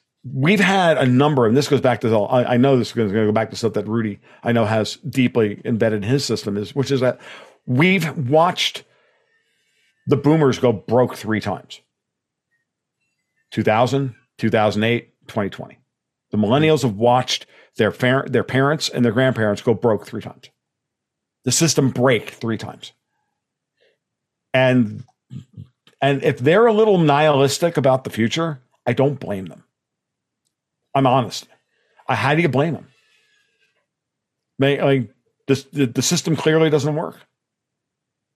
Works for Larry Fink and Janet Yellen. Well, yeah, of course. But you make a good point from the perspective. Again, get back to inflation and this, and it's not about the dodge of real interest rates versus real inflation versus if real rates are 1% or 2%, then a little inflation doesn't hurt you. Yeah, bullshit. Yeah. They not only saw their parents get destroyed three times, as you point out, they also saw, to a lesser extent in the .com, but that was such a smaller scale. But in the GFC, literally, I had a guy, tell me, he remembers his, a lot of people have said this to me. They lost their house and they watched on TV as they're drinking champagne and laughing at the Occupy Wall Street people. And, right. And then in 2020, I think, here's a couple $1,000 for the serfs, and then again the attack on small business, and that was probably the biggest transfer of wealth of all time was what happened in 2020, and it mostly went to the very, very, very, very very rich, and to the and all this. There's so much scams that went on with all these programs, the COVID scams, and Danielle's work on the money that was just put out. That shit's egregious as all get out. Yeah. Oh no, by the way, if you're in a particular income bracket, they want all that COVID relief fund, all those stimmy tax. They want all those back. Is that right? I had to pay those back this year. By the way. The IRS sent me a bill for $2,800 for both me and my wife, by the way. We have to watch him drop $200 billion on Ukraine. Yeah. There's always money for war. It's mind-numbing because a border war in that region of the world has nothing to do with us. Yeah. No. Well, we've come full circle. It's been 2.5 hours. I think I'm going to bow out for... I think it's time to go. I got to go. What do you want to say, Tom? How do you want to finish this? I was going to say... It was an interesting point that Tom made about the gamers attracting maybe a more responsible millennial, let's say. That makes sense. How many do you think are interested in gold? Because I don't know many. It's interesting. There's a handful of us, but What's funny is in this conversation that I had with my friend, they all know, you know, what I do for a living and who I am and whatnot. And like, you know, the minor celebrity that I've become within this group of, within this corner of the internet. And I said, you know, and he's literally sitting there telling me, he's like, I've got, you know, you'd be shocked at how much money I have sitting in the bank making nothing. And I'm like, I don't know what to do with it. I'm like, well, here's a simple strategy that I literally tell everyone. And I'm like, and you want to own some gold. And he was like, not in any way, manner, shape, or form nonplussed. He was like, yeah, that makes sense. Again, hard assets, understands it, gets it. Just, you know, what he doesn't want is to ever feel that moment of, oh yeah, I can't eat today. But again, because I was irresponsible. From a strategic mind, I think that would be easy to explain to somebody. It would be. It is, and you know, and it's a very interesting group of people because they're split politically about half and half between, you know, shit libs and you know, I don't know, the based, I don't know what you want to call them, but you know, people who could potentially be my patrons and people who would not. Right. But at the same time, everybody is like, you know, it is fascinating to watch that, because even the ones that would be, you would consider, you're like, oh my God, you listen to them talk politically and you're like, how could you guys be friends? They're all like ecstatic for me that, you know, that things have done well. Like, and so there's not as much of a political divide as you might think, especially in that instance. And that's because over time, we all have proven worth and wealth to each other. Like, that's ultimately what's important here. So, you know, treating people like people is all that really matters. Like, we can bridge any political divide at the end of the day, if we're all like, yeah, but you know, dude, you know, if you need to be bailed out of jail, you have my phone number. Like, it's not that tough. You know what I mean? So, and that's, I think, the most important part about all of this is that they really do want to divide us in a certain way. And I do, Rudy, I do take your point about the intergenerational stuff as being, you know, don't misinterpret what I say when I'm talking about the political operations on this are real. Right. But at the same time, we know you can break through all that stuff, is because, like everything else, as my dad used to say, like, you know, why hate people in groups when individuals give you all the opportunity in the world to hate them individually? Right. He also said he was an equal opportunity bigot and he hated everybody equally. So but then again, like I said, he was NYPD. So he had very good reason for this.